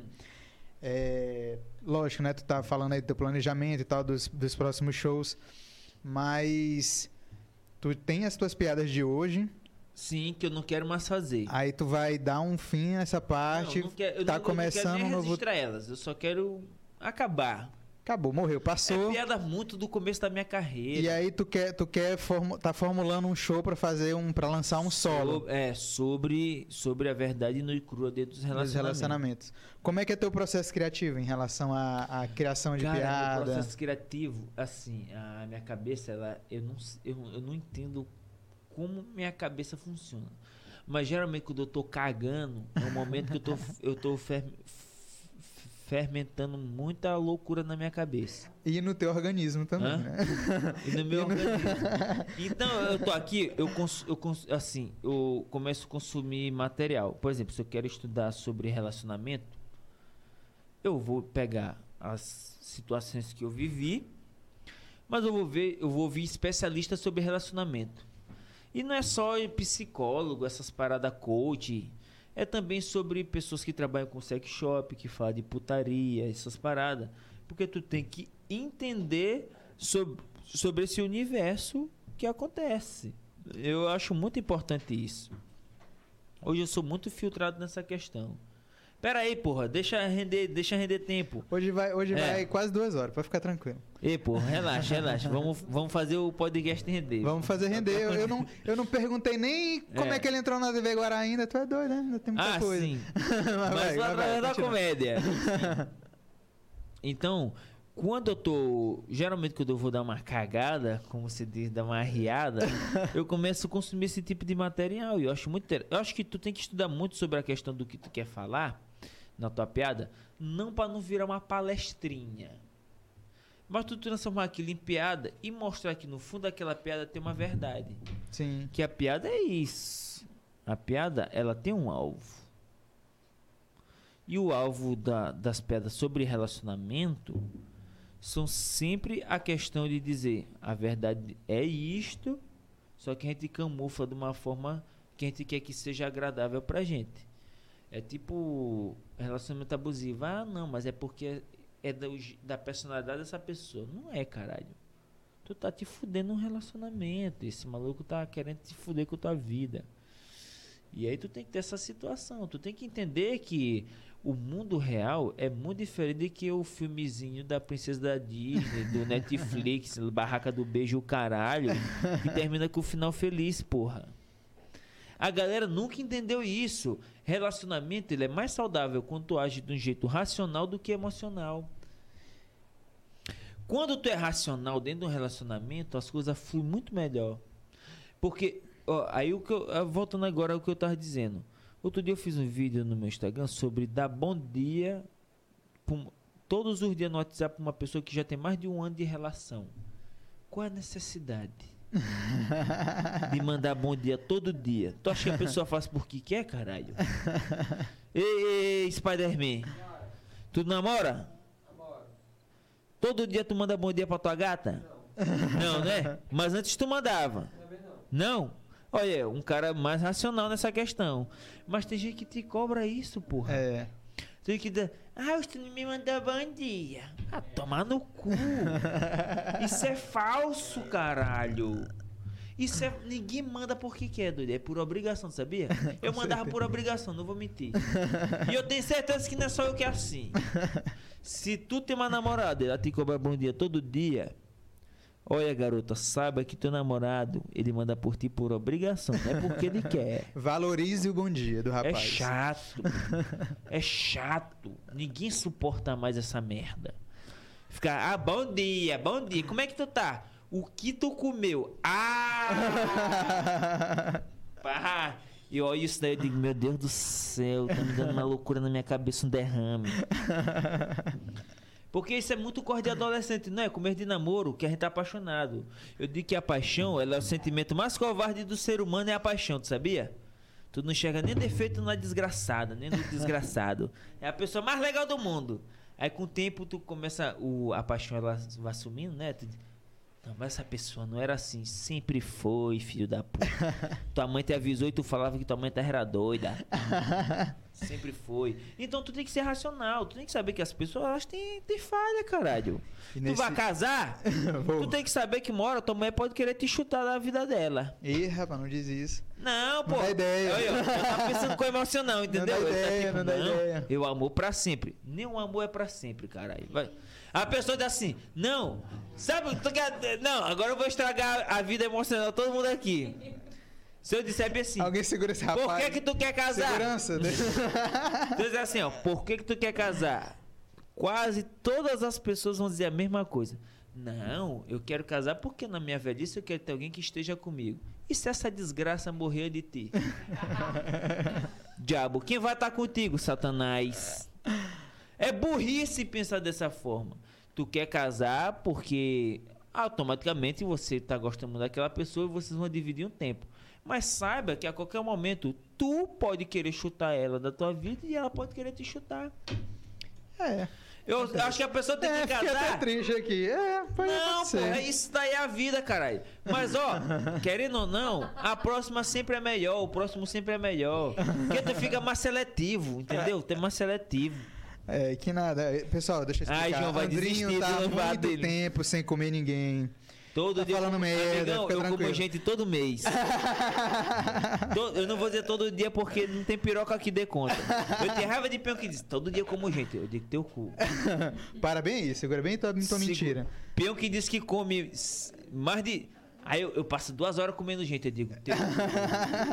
Piroca é o músculo. Eu dou três foda, meu pau fica latejando. Eu sou otário, eu não conheço piroca. A minha, na verdade. Eu sou otário. Não vem esses papinhos de peão que se paga de fodão. Não, Não cai cola, na- não cola. Eu desmascaro logo o peão fica todo sem graça. não, não existe. Eu, todo mês eu transo. Teve outro dia que eu fiquei três meses sem transar. Acontece. Porque eu tô com uma preguiça desgraçada de dar em cima de gente. Não né? Não tem hora que dá uma preguiça? Tem hora que eu só quero que a pessoa diga assim, bora trepar, eu digo, bora! Acabou, pronto, pronto. Só Trepou. Eu tenho preguiça, caralho. É chato ter ficar conversando, né? Tinder, odeio. Eu gostava muito, hoje eu odeio. Coisa chata, tu fica ali, aí tu- é um cardápio de humano. O que é que eu vou comer hoje? É o iFood da foda, é isso. É, porra. É um cardápio de humanos. E Andrinho, nesse novo, nesse novo solo aí que tu tá construindo, tu acha que tá, tá, tá a tua cara, tipo assim, é o que é o Andrinho Tá, Barros, Tá. é o que tu quer mostrar pra galera, Ih, é tá, o... é, é aquele, é aquelas piadas que as pessoas vão me odiar, mas ao mesmo tempo outras vão gostar muito. É o teu público, é uma galera que, tipo assim, é a tua galera que vai eu estar que vai tá eu ali. acho que eu não tenho um, um público definido, porque tem hora que eu faço piada que agrada a determinado público, mas que eu faço uma outra piada que esse público que tava gostando de mim começa a me odiar e para. Não, mas eu digo é uma no sentido... loucura. Mas eu é digo eu só no- faço piada, irmão. Eu só faço piada. Mas eu digo no sentido assim de que tu tá construindo uma coisa que tu vai, eu acho vai que lançar. vai gostar muito é o público masculino, porque a minha visão de homem dentro de uma relação, de como é que funciona hoje. Claro que tem um público feminino que pensa da mesma forma que eu. Mas, tipo, é... Às vezes pode ser até uma, uma, uma, uma impressão que tu tenha e na hora nem. Não, mas eu né? tenho certeza. Sei Sabe lá. por quê? É muito sobre. Porque, assim, eu sou muito a favor da questão da liberdade sexual da mulher. Sim. Só que existe um fator chamado. Que a mulher, tipo Ingrid. É Uma jovem, bonita, gostosa pra caralho. Queria comer. Brincadeira. Mas vamos lá. Ingrid. Ingrid, se tu for no direct dela, às vezes tem. Talvez não é peão que ela quer, mas no mínimo tem cinco peão. No mínimo, cinco peão que já deu ideia nela. Só, Só esse hoje. mês. Só hoje. Só hoje deve ter tido. Se ela postar uma foto de biquíni ali, vai ter uns 5 peão respondendo. Bora. Ai, ai, eu quero. Às vezes é só o foguinho, só o- a Só o reação. foguinho. Só a reaçãozinha. Ingrid, como mulher, ela tem um poder de escolha, dizer com quem ela quer fuder. Ela olha assim, ó, Andrinho o- não. é. Só assim, ela só vai assim, O ó. sexo, o sexo tá no poder, o sexo, o poder do sexo tá na mão da mulher. Tu- quando eu vejo o dizendo assim, ai, fiz ela transar comigo, que eu sou foda. Porra nenhuma, ela que decidiu que queria trepar contigo, otário. Só for, só soube conversar a parada. Mas se Ingrid chegar e dizer, eu não quero trepar. Já era, pai. Se tu forçar, é estupro. É. Ou tá errado. O Exatamente. poder do sexo tá na mão da mulher. Então, Ingrid, por ser mulher e gostosa, sempre tem 5 ou 6, 5 a 10 peão dando em cima dela. Posta uma foto tua e vê quantas meninas dão em cima de ti. Elas podem te achar bonito pra caralho. Mas é porque, biologicamente, ao longo dos anos, sempre foi assim. O macho que tem que dar ideia na fêmea. Então a mulher ela pode estar tá doida pra dar pra ti. Amigo, ela tem que estar tá muito louca, muito louca mesmo, então no período fértil dela que ela tá no pânico faz assim, doido, eu quero trepar. E tu como homem, tu vai aceitar. A gente não, a gente não é tão seletivo para trepar. Claro que a gente tem nossa, diz assim, ah, eu não quero ficar com fulano e tal. É. Mas se tiver cinco mulheres medianas ali, de bonita para de razoável para bonita, tendo todos os dentes e, já, a, mano. e todas elas querendo e todas as cinco querendo te dar, tu vai comer. Tu vai comer com toda certeza. Se tiver cinco peão ali, razoavelmente de bonito, de, de médio para bonito, daqueles cinco, Ingrid vai escolher apenas um ou talvez nenhum para ela trepar. Porque a mulher vai muito pela questão da segurança, é, não então, só pelo. Ela vai escolher um para bater um papo, para ver qual é a do cara. É, é. A gente não, a gente só é o físico, a gente só quer comer gente, não importa. Se é cinco mulheres razoavelmente bonitas, a gente quer comer as cinco. É o homem, o homem é movido por isso, pelo sexo. Quando tem aquele áudio que diz assim que o homem trabalha para fuder, o homem faz não sei o que pra trepar, tudo. É, realmente é isso. Porque a vida do homem é isso, é transar, é transar, transar e transar. É, porra, tu não queria transar todo, todo dia com uma mulher diferente se tu não fosse noivo? Ai, vamos responder essa pergunta. Ah, tá fugindo. Depois do banheiro, vamos no banheiro.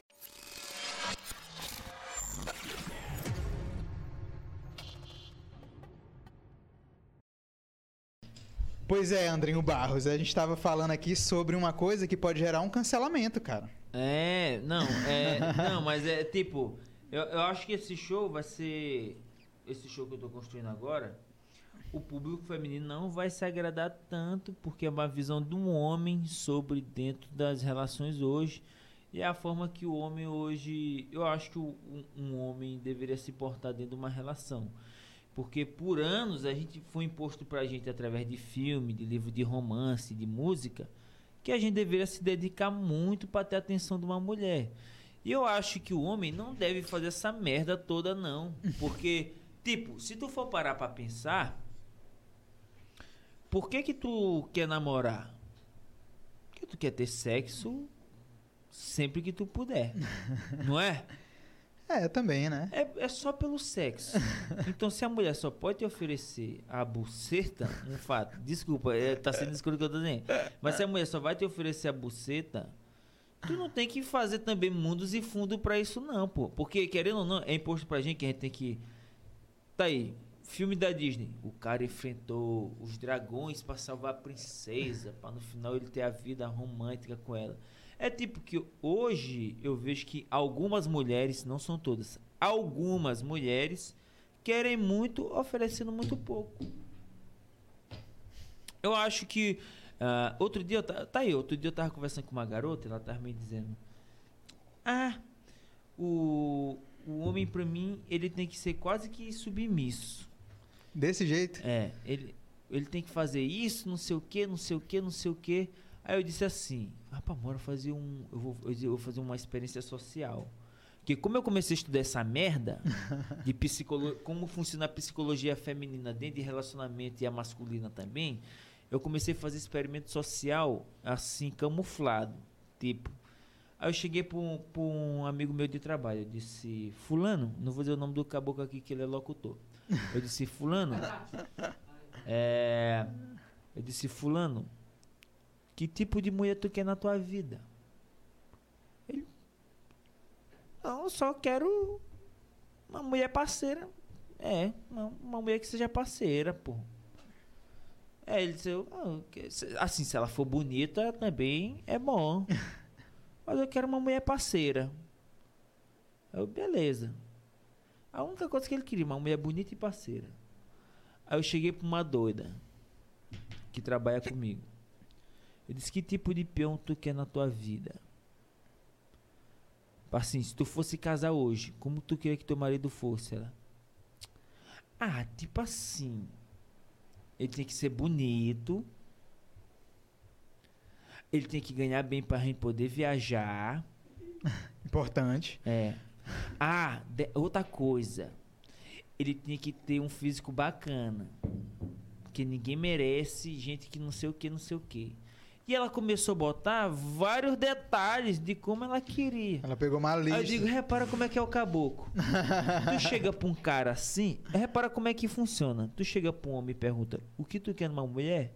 O, que, o máximo que ele vai dizer, eu quero uma mulher parceira. Isso se ele for um cara que pretende ter uma- um casamento. Ele quer uma, ele quer uma mulher parceira e uma mulher gostosa.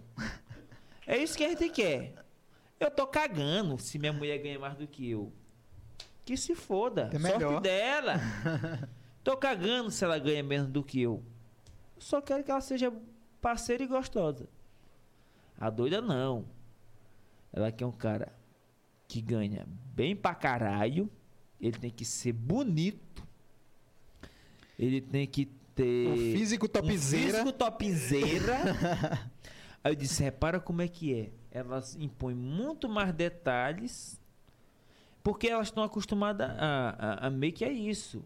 Porque se a mulher ela só é bonita e gostosa, ela pode não ter nada nenhuma, não tem estudo porra nenhuma. Mas ela sempre vai arranjar um cara muito foda. Porque a gente é movido a sexo, o sexo masculino.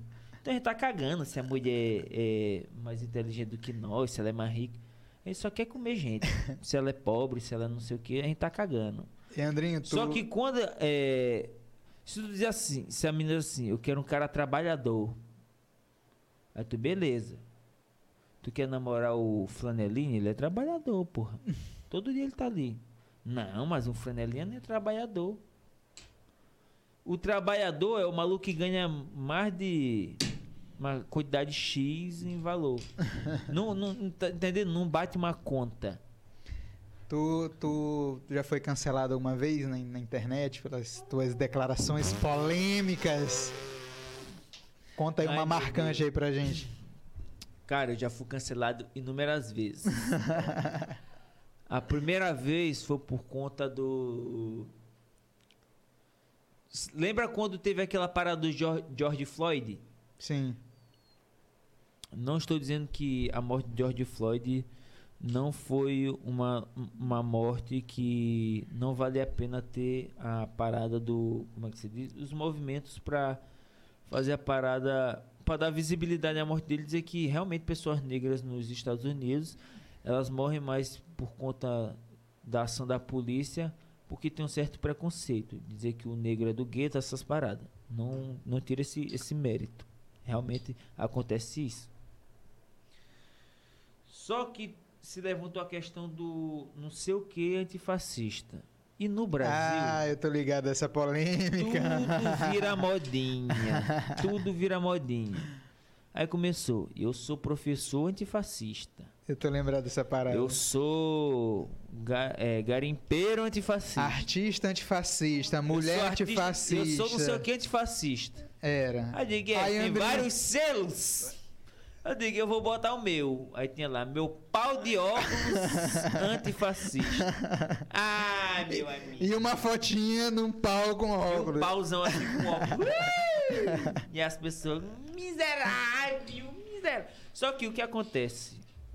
Em momentos de grande emoção, se eu fizer essa piada hoje, a galera ia rir. É. Mas como eu fiz em cima da grande emoção, que era a morte de George Floyd, realmente era um movimento que estava acontecendo ali, as pessoas levadas pela emoção, eu fui pelo meu racional, eu fui dizer, cara, por que que as pessoas estão criando vários rótulos? Tu só tem que ser antifascista, tu não precisa dizer que tu é fulano de tal É antifascista. porque naquela época ali também, é, eu lembro dessa, dessa, tua, dessa Sim. tua publicação e tal, e já tava começando a ficar banalizado, porque é, é o que acontece, existia um movimento Banaliza- ali A galera banaliza qualquer luta. O feminismo autêntico, aí tinha feminista, femini- o feminismo hoje está banalizado por conta das extremistas doidas da cabeça. Que eu, eu acho que a luta das mulheres é essencial. Sim. Eu acho que é essencial. Mas tem mais doido assim que faz umas paradas que eu fico assim, what the fuck? tu tá doida, vagabundo? Eu te jogo já desse, da ponta do São Francisco. Mas é uma loucura, assim, saca? E aí já tava começando a virar muito meme. Eu, eu tinha Tava visto banalizando. é, Palio 2004 antifascista. É. Não sei, tava um negócio, tava zoado já. Todo e mundo aí, tava virando anti aí lá vem Andrinho Barros e no mete um, da sua psicopatice sem seu filtro natural. e mete um meu pau de óculos, Pau de óculos antifascista. antifascista. O que, que a galera. E aí, um monte de gente deixando de seguir agora, seu escroto. Eu digo, vá com Deus, já dizia a Roberta Miranda. E aí a galera indo embora, outra, gente que era amigo meu me xingando, virando E satanás. o direct, pá, seu filho Eu de digo, uma puta. Aí tem um arrombado, arrombado. E eu tiro o print da bota, da digo, olha aí, elogios, carinho dos fãs. Que eu cago, eu cago. Realmente eu cago pra essas paradas. Eu não me importo muito. A mais louca que teve, que eu quase me fodo, Essa aí vai virar um corte, essa vai virar um corte, certeza absoluta. foi a da polícia. Puta que pariu. Um belo dia eu estava em casa, quarentena truando. Aí eu disse, eu vou pegar meu auxílio emergencial e vou comprar um fardinho de Budweiser.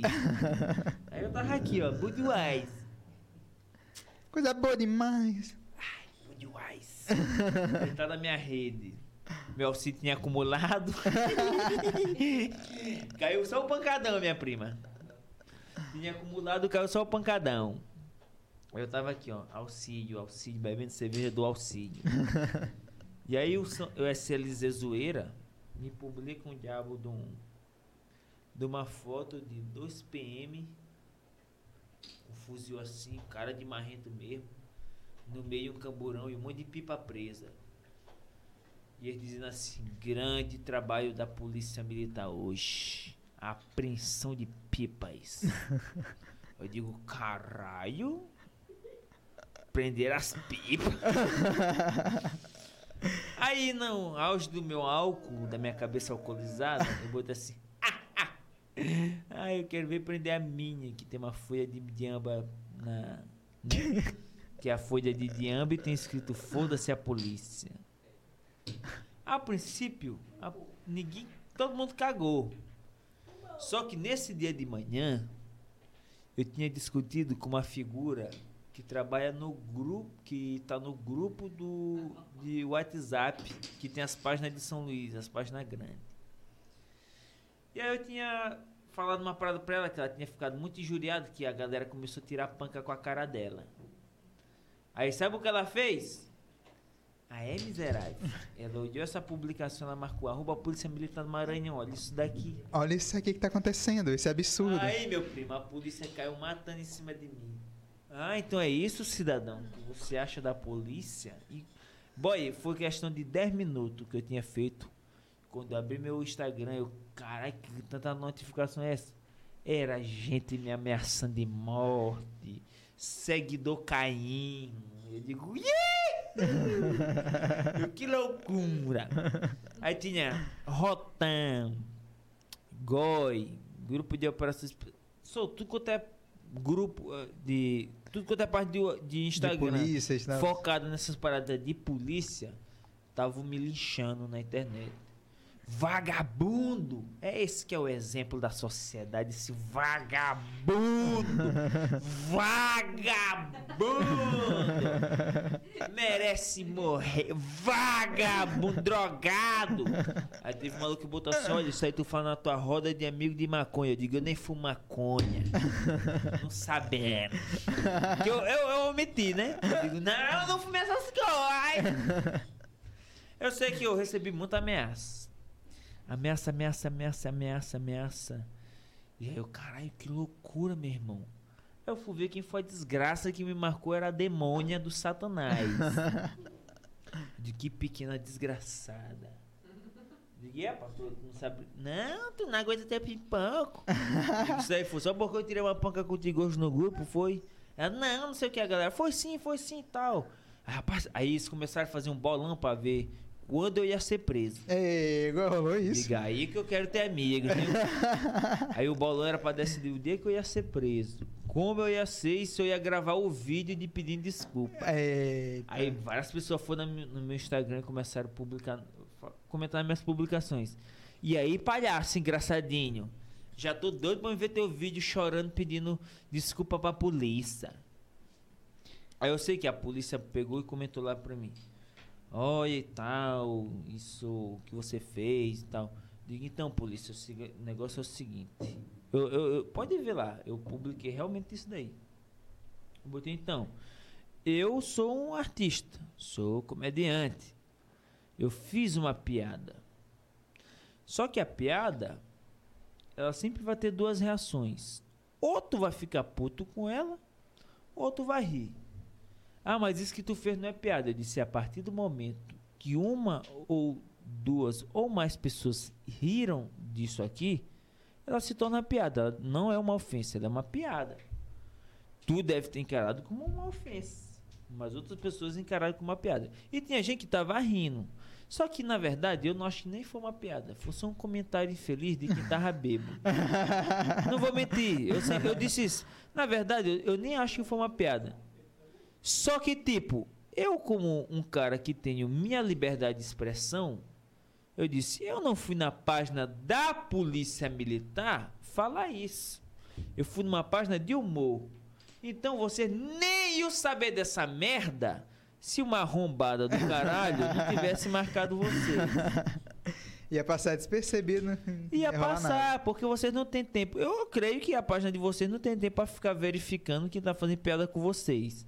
Eu digo se vocês vão ver, tem comentário muito mais relevante que o meu, que vocês deveriam dar mais atenção, porque tem a gente lá dizendo assim, é mesmo, esses vermes têm que morrer, não sei Credo, o quê. que desgraça. E eu só disse que eu quero ver prender minha pipa, que tem uma folha de maconha escrito foda-se a polícia. E isso daí, foi, e essa piada eu fiz em referência a uma vez que o Danilo Gentili pegou o carro do Murilo Couto para pagar a prenda do Mestre Mandou, que é um quadro que eles têm, que o Murilo Couto não fez a missão e eles, eles plotaram o carro dele todinho com uma folha de maconha escrito foda-se a polícia. Caralho. E como o Murilo Couto para ir para casa passa onde tem um, uma série de blitz ali numa avenida de São Paulo, não tinha como ele tirar, entendeu? Quando ele levantava o vidro, aparecia foi e tinha escrito foda-se a polícia. Então ele teve que ir de vida aberta. Numa avenida que acontece muito assalto. Oh, corra boa. Então, ou ele levantava o vidro e se fudia com a polícia, ou ele baixava e se fudia com, com o bandido. então eu fiz em referência a isso. Só que eu achei que. Não ia dar em nada. É. E tu aí, transformou até isso em piada, né? No teu show. Aí eu transformei isso em piada. Inclusive, eu fiz eu fiz num shopping e tinha o cara da polícia assistindo. e ele riu pra caralho. É, cara, porque. Porque, bicho, eu acho que num, num momento de calor, algumas pessoas ficam putas. Isso é normal, velho. É normal tu ficar puto com piada. Eu, um dia a Ingrid vai ouvir uma piada que ela não vai gostar, mas que eu vou rir pra caralho. É. E, e, e, é culpa, e é culpa dela? Não, caralho. Não é culpa nem do comediante nem dela é cada um ri de alguma coisa que gosta. Eu sou um cara que eu sou muito aberto para piada. Eu nunca fiquei puto por conta de piada, tu acredita? É, a partir do momento que, que é piada. Tem muito a ver com contexto também, né? O é. cara, se você é um comediante, tá ali tentando fazer a galera rir e tal, é uma piada. Agora, quando tu chega e começa a falar. Eu sei de... que tem piada que é muito escrota, que é feita para ofender da pessoa. Mas a fritada é isso. Entendeu? A piada estilo fritada é isso, é ofendendo os outros. Eu fiz uma piada que eu falei que a mãe de Vitão foi pra França para se prostituir. No aniversário dele.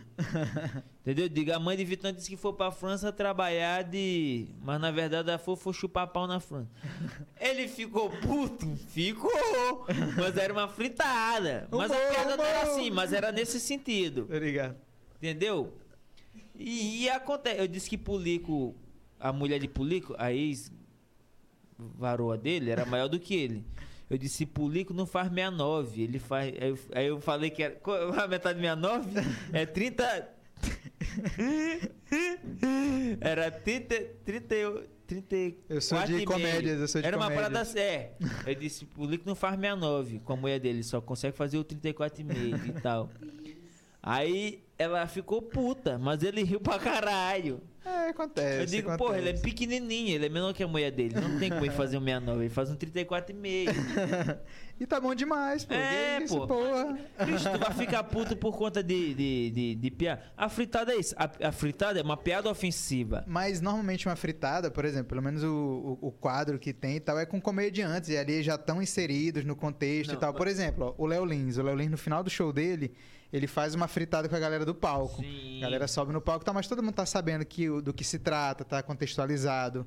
É uma parada. É, é arte, pô, nesse, nesse sentido, entendeu? É, então, mas é isso que eu tô dizendo. Ah, toda piada ela vai ter um alvo, João. Não importa. a Tipo, não adianta tu ficar puto com piada. Tu pode discordar da. Que às vezes a piada ela tem uma opinião política, mas não é uma opinião concreta. Ela tem um contexto político que tu não gosta. Se eu fizer uma piada com, com racismo, talvez Ingrid vai se ofender. Ou com toda certeza Ingrid vai se ofender. Mas para algumas pessoas é engraçado, para ela não é. Mas não deixa de ser uma piada. É aquela Sim. história, a partir do momento que alguém ri, não é uma opinião, é uma piada. Só que tu não é obrigado a consumir tudo para tentar agradar ninguém. Tu consome o que tu quer e tal. É, é, a maior crítica que tu faz para um comediante é não sentar para assistir o show dele nem consumir nada dele. É a maior crítica que tu faz para um comediante. Quer deixar o comediante triste e, É. e frustrado, é, é isso. O Anthony Jeselnik é um comediante que eu amo muito ele. Eu acho ele muito bom. Ele e o. Só que eu gosto mais do Jimmy Carr do que dele. Ah, só, só parando aqui pra falar que a gente lembrou o nome do cara. O nome do cara é Bill Bill Cosby. Cosby, pô. o Bill velhinho que Cosby. comeu muita gente, mas tem três horas de show. Foi preso, caralho e tal, mas é o Bill Cosby. Ele é, uma, ele é Bill foda. Cosby não tem como. Tá aí. Comediante negro, mas que é fodão pra caralho e fez essa merda. Mas ele não deixa Ó, de por ser uma exemplo, referência na comédia. o, o Richard Pryor também, que é um comediante das antigas Richard e tal, Pryor. que fala de racismo e tal. Tu Porra, quer e saber é um muito show foda, que cara. hoje. Tá aí. Tu gosta do Ed Murphy? Tu gosta do Ed Murphy? Todo mundo gosta de... É um, é um outro cara que, Tu tipo tem assim... amigo gay? Tu tem amigo gay? Se tu assistiu o show do Ed Murphy dos anos 80, tu ia odiar esse maluco hoje. Porque ele faz piada dizendo que os gays que são os portadores da AIDS, eles que espalharam AIDS no mundo. E as piadas é sobre isso, boy. Que é o Delírios. Tem até na Netflix, eu acho. Não Pô, tem? esse, show, esse show é o nível de cancelamento Fuder House. Mas, meu amigo, o show é tão bom porque ele necessariamente não disse que os gays são só o culpado pela AIDS. Mas por conta que na época a, a comunidade gay era a que mais tinha o vírus. Então a ignorância da época falava que os gays que transmitiam a AIDS. Mas não é, todo mundo que se envolvia com uma pessoa que tem AIDS passava AIDS, tanto se fosse hétero ou gay. Só que como era o público masculino sempre foi aquela questão que eu acabei dizendo agora, mais focado no sexo, o homem gosta muito de trepar. Tem uma piada do Murilo Couto que fala sobre isso. Só que não nesse contexto, que diz assim: "Tu sabia que é muito melhor se eu fosse gay?" Ele diz assim: "Era melhor se eu fosse gay." Porque se o homem ele olha pro outro e diz assim, eu quero dar, e o outro eu quero comer. E ia trepar. Porque a gente é tão movido, o homem é tão movido a sexo que ele. Ele trepa bastante. Porque se eu for querer transar com Ingrid, eu vou ter que convencer ela que o sexo entre a gente vai ser maneiro. Ela não vai chegar e se abrir pra mim de graça. Ela tem que saber se, em em quem diabo ela vai sentar. Por isso que ela tem o poder de escolha dela.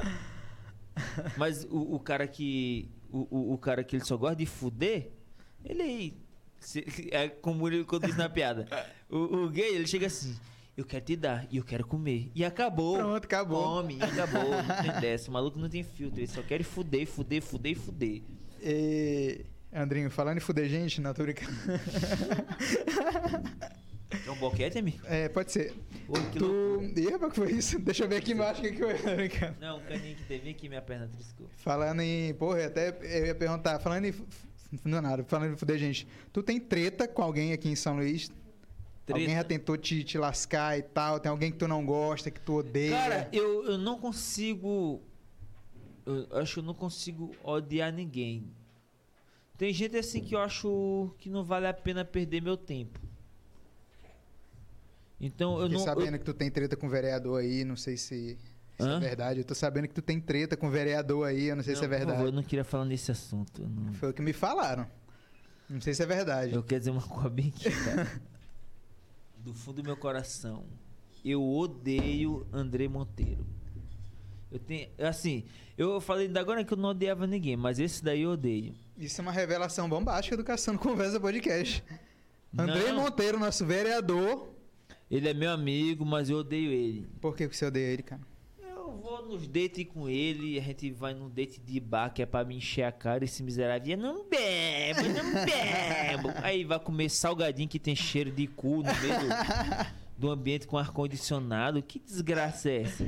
Pessoal, isso foi um corte fake. Andrinho Barros Verdade. não odeia o André Monteiro, eles são muito brothers. Isso é um corte pra você ir lá na Ele entrevista paga completa. pastel pra mim. Pra você ir lá na entrevista completa e assistir o episódio que tá muito bom. E- Não, mas eu, eu, eu tenho treta. Eu tenho treta com, com o Ted Mac. Nosso amigo Ted Mack. Tem gente que tem rancinho de mim, rancinho. Que isso, cara. Você é um bebê, um cara tão legal. Não, mas eu, eu. João, eu tô tão acostumado com as pessoas me odiar que eu nem. Já tá com casca já, o cara tá. Eu já tô com tanta casca. É, tá bom, caralho. Vai, fica me odiando aí até no dia que teu cu fazer bico, cara. Eu tô preocupado com o que filho de uma égua tá achando de mim. Eu fui, eu fui. Cara, quando tu cuida da tua vida, tu caga para o que os outros acham de ti. Ó, inclusive, Que se inclusive, foda. inclusive hoje tu tá numa, numa situação que tu já tá no teu apartamento, tá morando sozinho. Não, mas isso é herança. A herança? É. Pensava que era fruto do teu trabalho na Não, comédia, porra nenhuma, construído não. no, es- Comédia não dá na dinheiro. tua carreira, caralho. Não. Não, mas eu queria que tu falasse um pouco disso, assim, em relação a, tipo, onde tu, tu- onde tu chegou, tipo assim, ah, Sim. o que que tu faz hoje, onde é que a comédia me trouxe, onde é que a comédia quer... muita coisa onde que é que a não- comédia vai é. te levar? Eu sempre achei que a comédia não tava funcionando na minha vida. Mas eu disse, não, mas peraí. A minha viagem para São Paulo, eu fiz por conta da comédia. Então eu conheci comediantes por conta da comédia. E foi o dinheiro que eu fui foi o dinheiro vindo da comédia. Porque eu fui convidado para participar do Resenha do Ciência porque na época a ideia do Resenha do Ciência não era fazer matéria externa na rua. Era fazer estilo podcast. Mas na época não era visto como podcast. Era tipo, a gente chamava um convidado e ficava batendo bola com ele. Era um programa. Era um programa de conversa. Uma entrevista. Os, os dois primeiros são assim. Sim. Que foi com Cidade Operária da Depressão. E o segundo foi com Douglas Pinto. Caralho, que massa. E o terceiro foi com as cosplay Juliana e Maviena. A que fazia o cosplay da sabia. Mulher Maravilha? Mulher Maravilha era Juliana e Maviena fazia da Capitã Marvel. Ah, sim. E eu disse assim, caralho. Eu comecei a ter visibilidade por conta da comédia e ganhei ganhando uma resenha do Sensa por conta da comédia. E aí Danilo Quixaba me levou nos programas de rádio dele duas vezes por conta da comédia. E ele me convidou para participar do núcleo de entretenimento da TV Guará por conta da comédia. O meus, um dos meus melhores amigos eu tenho por conta da comédia. Eu tenho. Eu chego em Pinheiro e hoje a pessoa conhece Sandrinho Barros por conta da comédia. Porque eu só era um merda. Aí eu fiquei, caralho, puta que pariu, doido. Olha o, o que eu, eu já consegui com comédia. E às vezes não é perceptível, mas tu entende. Eu posso não ser o comediante que tu mais gosta de São Luís. Mas tu consegue saber que tu tem um respeito de alguma forma por mim. Porque eu já caminhei com gente que tu admira. E tu sabe que essas pessoas que, que tu admira me respeita por conta do que eu já fiz por elas. Tu pode não me achar o cara mais incrível. Talvez o cara que tu acha mais incrível é o Vitão. Mas eu, eu, eu comecei. Quando, eu- quando o Vitão começou, eu já existia. E o Vitão começou a fazer comédia stand-up porque ele assistiu um show meu Sim. e disse: Maluco, esse moleque é muito massa. E ele cansou de dizer que ah, quando ele apresentou que a gente for fazer um exercício de teatro. Ah, eu pensava que era um exercício físico, que Não, claramente não é teria um, dado certo. um exercício de teatro que ele fez junto comigo. Ele disse: Caralho, tô fazendo um- uma parada com o Andrinho. Saca? Então é tipo assim: Vitão bebeu da fonte minha. Hoje eu acho ele o melhor comediante de São Luís. Eu não tenho esse, esse bagulho comigo de ah, eu não, eu não critico o trabalho de ninguém. Assim, tipo, se o cara me perguntar, eu eu não, eu não acho isso maneiro e tal. Mas pra mim, Vitão é o melhor comediante de São Luís. Hoje, pra mim, ele é a maior promessa que a gente tem dentro da comédia stand-up. Tu é um cara que tu tá evoluindo aos poucos, mas tu tá evoluindo de uma maneira muito positiva. Ah, e é difícil achar alguém que evolua muito rápido como tu evolui. Eu fui um dos comediantes do início ali da era, da era Genésio Rosado, Romeu Silva e Caio, que evoluiu tão rápido que chegou a ver de ser o open e ser o melhor da noite. Não, não gosto de me fobar dessas paradas. Mas eu já fui o melhor da noite sendo o open. Sendo que tem outros comediantes que já estavam muito mais tempo no mercado. Então isso acontece. O que tu não pode deixar é o ego tomar conta dessa situação. Sim. Eu acho que o comediante hoje ele tem que ter esse filtro. Eu hoje eu já escrevo uma piada já sabendo o que vai. Mais ou menos se vai dar eu certo já ou sei o vai. que vai acertar o que não vai. Então eu jogo no palco para mim entender o que é. O- o- uma vez um comediante chegou para mim e disse assim: Andrinho, tu só sabe que tu já tá no nível de comédia bom quando tu consegue subir no palco e improvisar sem ter texto nenhum. O que é que eu fiz? Comecei a estudar os caras que improvisavam. Não repetindo as piadas dele, mas entendendo a forma que eles improvisavam em cima. Porque até o improviso, ele é- dá pra tu estudar o improviso, né? É, é uma coisa que Sim. na hora e tal, e vem, mas tem como em tu... 2019, eu ganhei o prêmio de melhor mestre de cerimônia por conta do meu improviso. Então, quando eu aprendi a improvisar, eu disse, amigão, entendi muito, entendi muita coisa de comédia. Não que eu parei de estudar, mas eu já entendi o bagulho. Eu queria que tu desse um recado pra quem quer começar na comédia, pra quem tem interesse de, de, de se aventurar como um comediante stand-up e tal. O que, que tu falaria pra essa galera? Eu acho que tu tem que meter a cara, tu não tem que ficar pensando se vai dar certo ou errado. Porque, amigo, não tem uma vertente de tu dizer que tu. Tem gente que nasce com. já nasce engraçado. Eu considero que eu já nasci engraçado. Porque mesmo eu não fazendo comédia, de vez em quando eu falo uma barbaridade e a galera ri. E eu nunca entendi isso. Eu sou, eu sou engraçado naturalmente. O maluco anda e começa aqueles. Sabe o gancho maneiro? É que parece que todo tempo tu tá bêbado. Entendeu? Isso é engraçado, porque Sim. parece que todo tempo. tô- Então, eu já nasci engraçado. Só que eu, eu aprendi a adaptar essa minha graça pros palcos que fui escrevendo piada. Tanto é que se tu lê um texto meu, não tem graça nenhuma. Mas se eu interpreto ele, é muito bom. Sim. E tem gente que não é engraçado, mas aprende a escrever coisas engraçadas. Sim. Então é isso, velho. Só vai dar a cara a tapa e faz. Tem gente que vai se dar bem, tem gente que não.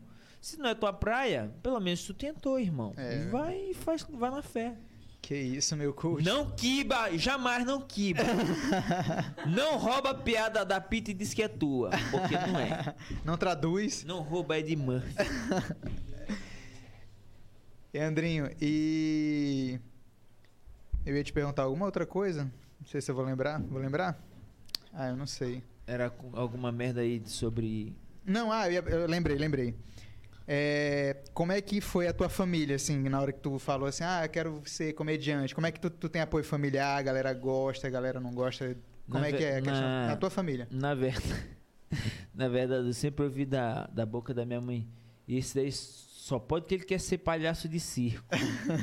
Porque as professoras reclamavam que eu tirava uma panca. Eu, eu, eu- vamos lá. Tu viu aquelas minhas fotos que eu era magrão, velho? Vi, vi. No exército ainda. Não, É até mais no novo, Antes do ensino médio, eu já, eu já tinha aquele naipe. É. Depois da, da aeronáutica, que eu comecei a criar corpo. porque tu faz uma carga de exercício físico, Sim. automaticamente tu come mais. Por isso que eu não entrei. E aquilo define físico. em músculo, então tu fica. Eu sou magro, mas, eu sou, ó, mas hoje eu sou magro mais desenhadinho. Ó, topinzeira. É Olha louco, aqui, né? Olha, olha. Gay! Enfim, hoje eu tenho um corpinho mais sexy, mas eu era muito magro, velho. E aí eu, eu, eu me lembro que na escola eu sofria muito bullying. Sabe aquele maluco que todo mundo zoa? A galera fazia isso que metia a mão assim por baixo da minha perna e me levantava assim que eu era levinho. Caralho, E me velho. levantava lá no alto. Não tem aquele negócio de que tu E eu achando que só gordo sofria, o cara velho. faz assim. Não, velho. Só que eu sempre fui. Aquela história que eu te disse no começo. As paradas vêm na minha cabeça e eu não faço o filtro, eu só disparo. A munição vem e eu. Pum! E eu disse, pá, como eu vou me vingar do bullying? Eu digo, praticando bullying. Ora, como não? Com- é Melhor tipo, estratégia combata, possível. combata a guerra com a guerra, caralho. Aí eu, e eu sempre fui muito criativo pra apelidar. E aí tinha um maluco lá que ele ficava me zoando pra caralho. Eu digo, ai, que filho da puta. Que desgraçado, irmão. Eu nem me lembro mais qual foi o apelido que eu botei nele. Eu sei que o nome dele era Maxwell. E aí eu botei um, um apelido nele. Ele falou. Ele me chamava de. O apelido do meu pai, que era Tico Tico, ele me chamava de Tico Tico. Só que isso eu não ficava puto. O que eu ficava puto é que eles me pegavam assim e me davam um tal de sabacu. sabe o que é sabacu? Não.